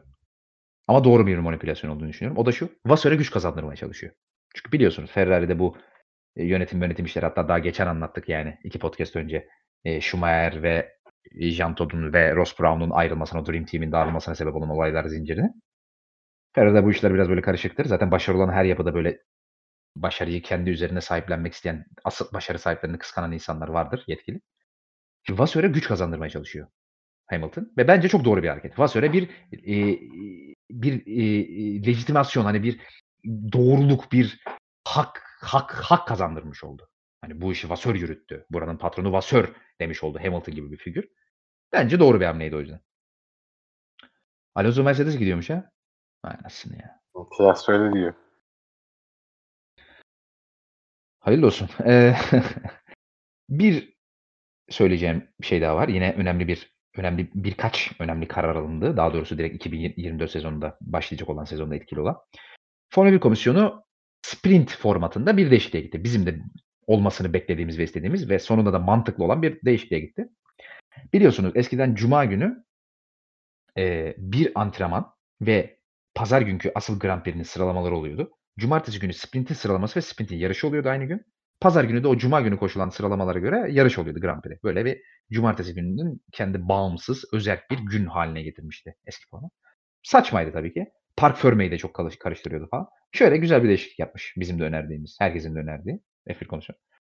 Cuma günü cum- cuma günü bir antrenman ve daha sonra sprintin sıralaması olacak. Cumartesi günü önce sprint, sonra da yarışın sıralaması olacak. Pazar günü de yarış olacak. Bu olumlu bir değişiklik. Bir de daha önemli iki kararı var. Biliyorsunuz 3 güç ünitesi kullanabilecekti bu sezonun itibaren takımlar. 4'ten 3'e düşürülüyordu her aracında. Bunu tekrar 4'e çıkardılar bu sezon için. Eee, 2025 için de 4'e çıkardılar. Yani 3 kararından vazgeçti eee, F1. Bu tabii ki takımların elini ciddi anlamda rahatlatacak bir değişiklik. Ve yine bence çok çok olumlu bir değişiklik. Biliyorsunuz DRS yarışın başlamasından sonra 3. turun başlangıcında yani ilk 2 tur tamamlandıktan sonra açılıyordu. Artık ilk tur bittikten sonra direkt 2. turdan itibaren DRS'yi kullanabilecek takımlar. Yine bence çok çok olumlu bir değişiklik. 3 değişikliği de çok beğendim. Yani il ikincisi hakkında çok bir yani nötrüm aslında. 3, 4 hani biraz daha bence 3 olsaydı ortalık karışabilirdi. Güzel olurdu. Belki Red Bull 10 sıra geriden başlar falan. Ya çok bir şey fark etmiyor ama neyse. Ya, o konuda nötrüm ama bence DRS değişikliği çok iyi. Sprint değişikliği de gayet iyi. Sen ne düşünüyorsun?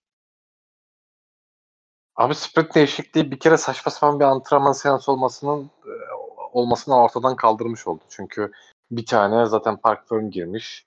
E, öyle tur attıkları, hiç doğru düz ayar değişiklikleri yapamadıkları bir antrenman seansı yapılıyordu. O iyi oldu o konuda. Özellikle onun için. E, DRS bence baya baya iyi bir değişiklik. Çünkü e, ortalık karışmadan herkes birbirleri arasında fark açmaya başlıyordu ya da işte e, hız farkı olanlar en azından. Öyle söyleyeyim. E, ön grubu bilmiyorum ne kadar etkiler ama orta grubu bayağı bir karıştıracak bence.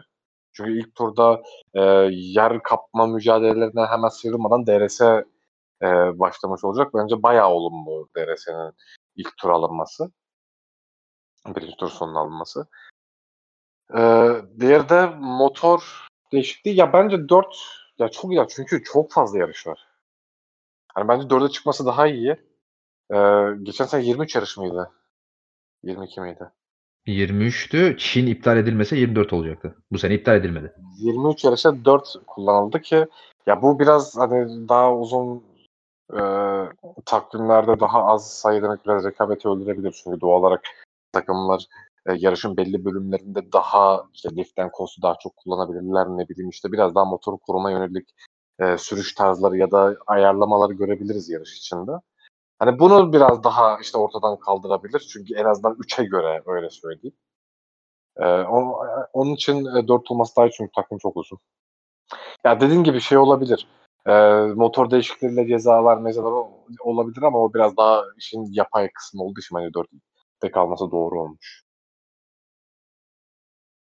Teşekkür ederim. 2 saat 50 dakikaya geldik artık neredeyse. Ee, kapatalım müsaadenle. Eklemek istediğin herhangi bir konuda bir şey var mı? Ee, sürpriz tahminler, ondan Ha, sonraki aa, Bunlar- okey, tamam. Bir, bir, bir beş dakikada onları konuşalım. Doğru sezon başlıyor. Ee, direkt madem öyle söyledin sürprizle başlayalım o zaman. Böyle bu sezon böyle hiç beklenmedik şu olur bu olur bir galibiyet bir şey bir ayrılık bir şey. Ne be- ne var mı öyle bir şey? Abi öyle bir senedeyiz ki sürpriz yok aklımda. Sana hatırlattım aklımda bir şey yok. Sen bir söyle ben bir düşüneyim ya.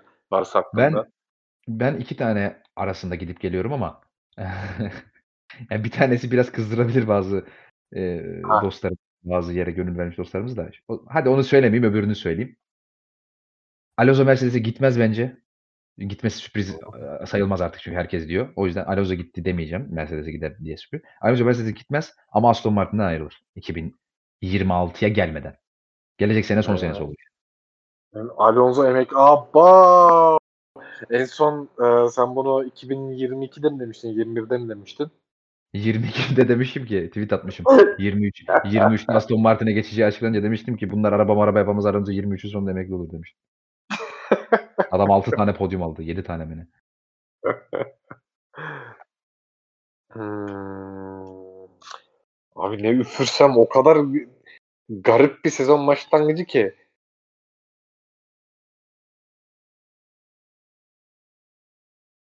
Abi, eee, Ferrari 8 yarış kazanır diyorum ya. Şüş. Sürpriz değil Eee mi abi? Evet, sürprizmiş bayağı. Eee, şampiyon kim olur? Takım mı? Ya, Gerçi gene. ikisi de Verstappen, İkisi takım ikisi de Verstappen. Verstappen. Aynen öyle. İkisi de Verstappen yani. Verstappen değil mi? Evet, e, Perez? Pilot il pilot ilk üçünü söyle. Pilot ilk üçü nasıl biter? Power Rankings olarak mı şey? Siz Hayır, hayır ya. Sezon sonu şampiyonası bir 3 kişi nasıl biter? Hımm. Verstappen Leclerc, Alonso. Vay anasını. Verstappen, Perez, Norris diyorum. Hadi bakayım. Eee, takı takım ilk üç nasıl biter? Takım ilk 3. Eee, Red Bull, Ferrari, Mercedes. Red Bull, Ferrari, McLaren diyorum. Eee, özür diliyorum. Red Red Bull, McLaren, Ferrari diyorum. Eee, Vay, hadi vay, biraz vay, biraz biraz biraz da McLaren'cılık yapalım. Emm Hamdi. McLaren'cı Hamdi. Ya yani Güntekin abi McLaren iyi gayet. Biz yarış kazanacağımızı düşünüyorum yani hani Mcla Hamilton gayet iyi. Neyse. Güntekin değil lan. Okay. Okay. Güntekin nereden? Okay abi pardon. Okay abi. Güntekin'in önüne gittik ama Okay abi yani. Böyle öne doğru eğilerek böyle. Yani biz gayet iyiyiz yani hani. Böyle şey dize doğru ters dönüyor ama. yani Hamilton alır abi bu yarışı. Emm Eee ne sorayım, ne sorayım, ne sorayım? Hiç yarış kazanmamış bir pilot bu sene yarış kazanır mı? Hiç yarış kazanmamış bir pilot bu sezon yarış kazanır mı? George Russell'ın galibiyeti yok değil mi lan? Var. Var mı? Hı hı. Sprint falan değil değil mi? Ha, ben ya Hayır, normal. Hayır, 2022'de kazandı. O zaman şöyle bir bakıyorum kim var? Sana da Norris. E, Norris, eee, ya ilk akla gelen Norris. Ben kazanamaz gene diyorum. Aa doğru lan Piastri daha mantıklı. Piastri en azından bir sprint kazandı. O sayılıyorsa Piastri değil. Zaten ben bu sene en merak ettiğim dinamik o ikisi arasındaki. Yani Piastri, Piastri lastiklere alıştıysa eğer orada ortalık çarşı pazar karışabilir yani. Emm Yani ne sorayım? Her şeyi sordum. O kadar sıkıcı bir sezon bekliyorum ki. Peki şeyi sorayım. Red Bull Re Verstappen veya Red Bull geçen seneki yarış kazanma rekorlarını kırabilir mi? Yok Geliştirebilir abi. mi? Bu sefer kıramaz. Anladım. Perez şampiyonluğa da mücadele gösterebilir mi? Eee, sürpriz tahminli. Anladım. Teşekkür ederim. Tamam o zaman bir de ilk yarışın şeylerini alalım, tahminlerini. Bahreyn. Pol. Hımm. Pol Allah Allah. Perez. Yok ya. Ha, bu bir saçma sapan her sene bir tane saçma sapan bir performans Hımm. var ya. Onu Hı hı. ilk de yapar ondan sonra çekilir diyorum. Galibiyet. Verstappen. Leclerc pole alır, Verstappen kazanır diyorum. Aa, Hayatta bazı Podyum şeyler değişiyor. Bazı şeyler değişmiyor. Podyum Verstap Verstappen Verstappen, Verstappen. Verstappen, Leclerc Sainz. Perez kaza yapıyor. Verstappen, Leclerc, Alonso diyorum ben de. Üf. Artık kapatalım. Tamam. Teşekkür ediyorum. Eee, Ben dinleyenlere de buraya buraya kadar dinleyenler varsa uzun uzun anlattık. 3 saat neredeyse podcast çektik. Yani bu sezon daha uzun podcast gelmez diye tahmin ediyorum zaten. Ben çok yani 1,5 saatlik falan podcast'ler gelir herhâlde bundan sonra. Ya Eee bir şey soracağım. Biz 21'e girerken de öf, ah, hüh yapmıyor Ben muyduk? bu ben ben 1 aydır söylüyorum. Millet diyor ki hemen 25'e geçelim Hamilton, Alonso falan. Arkadaşlar dedim bak 23'ten şey 20'den 21'e geçerken ama işte orada James Allison vardı. Burada Adrian Newey var kardeşim. Anladın mı? Öyle olmuyor yani o işler. Hımm. Biraz da biraz da Allison'a s sallamaca. Eee Neyse belki bu, eee, Zero Pod'a geçip bir Red Bull patlatırsa kendine var ya öf, o zaman al sana 4 saatlik podcast. Hayallerde yaşıyor bazı bazı Koraylar. Eee Ağzına sağlık. Teşekkür ederim. Teşekkür ederim senin de. Tekrar geçmiş olsun dileklerimizi ile iletelim. Teşekkür ederim. Bir an önce iyileş, sahalara dön. Eee, Tamam. dinlediğiniz için herkese Teşekkür ediyorum herkese. Bunca bunca saattir bizi dinleyenler varsa eğer. Eee, Bahreyn Grand Prix'sinin ardından, sezonun ilk yarışı Bahreyn Grand Prix'sinin ardından tekrar sizlerle birlikte olmak umuduyla. Hoşça kalın efendim. Teşekkürler. Hoşça kalın.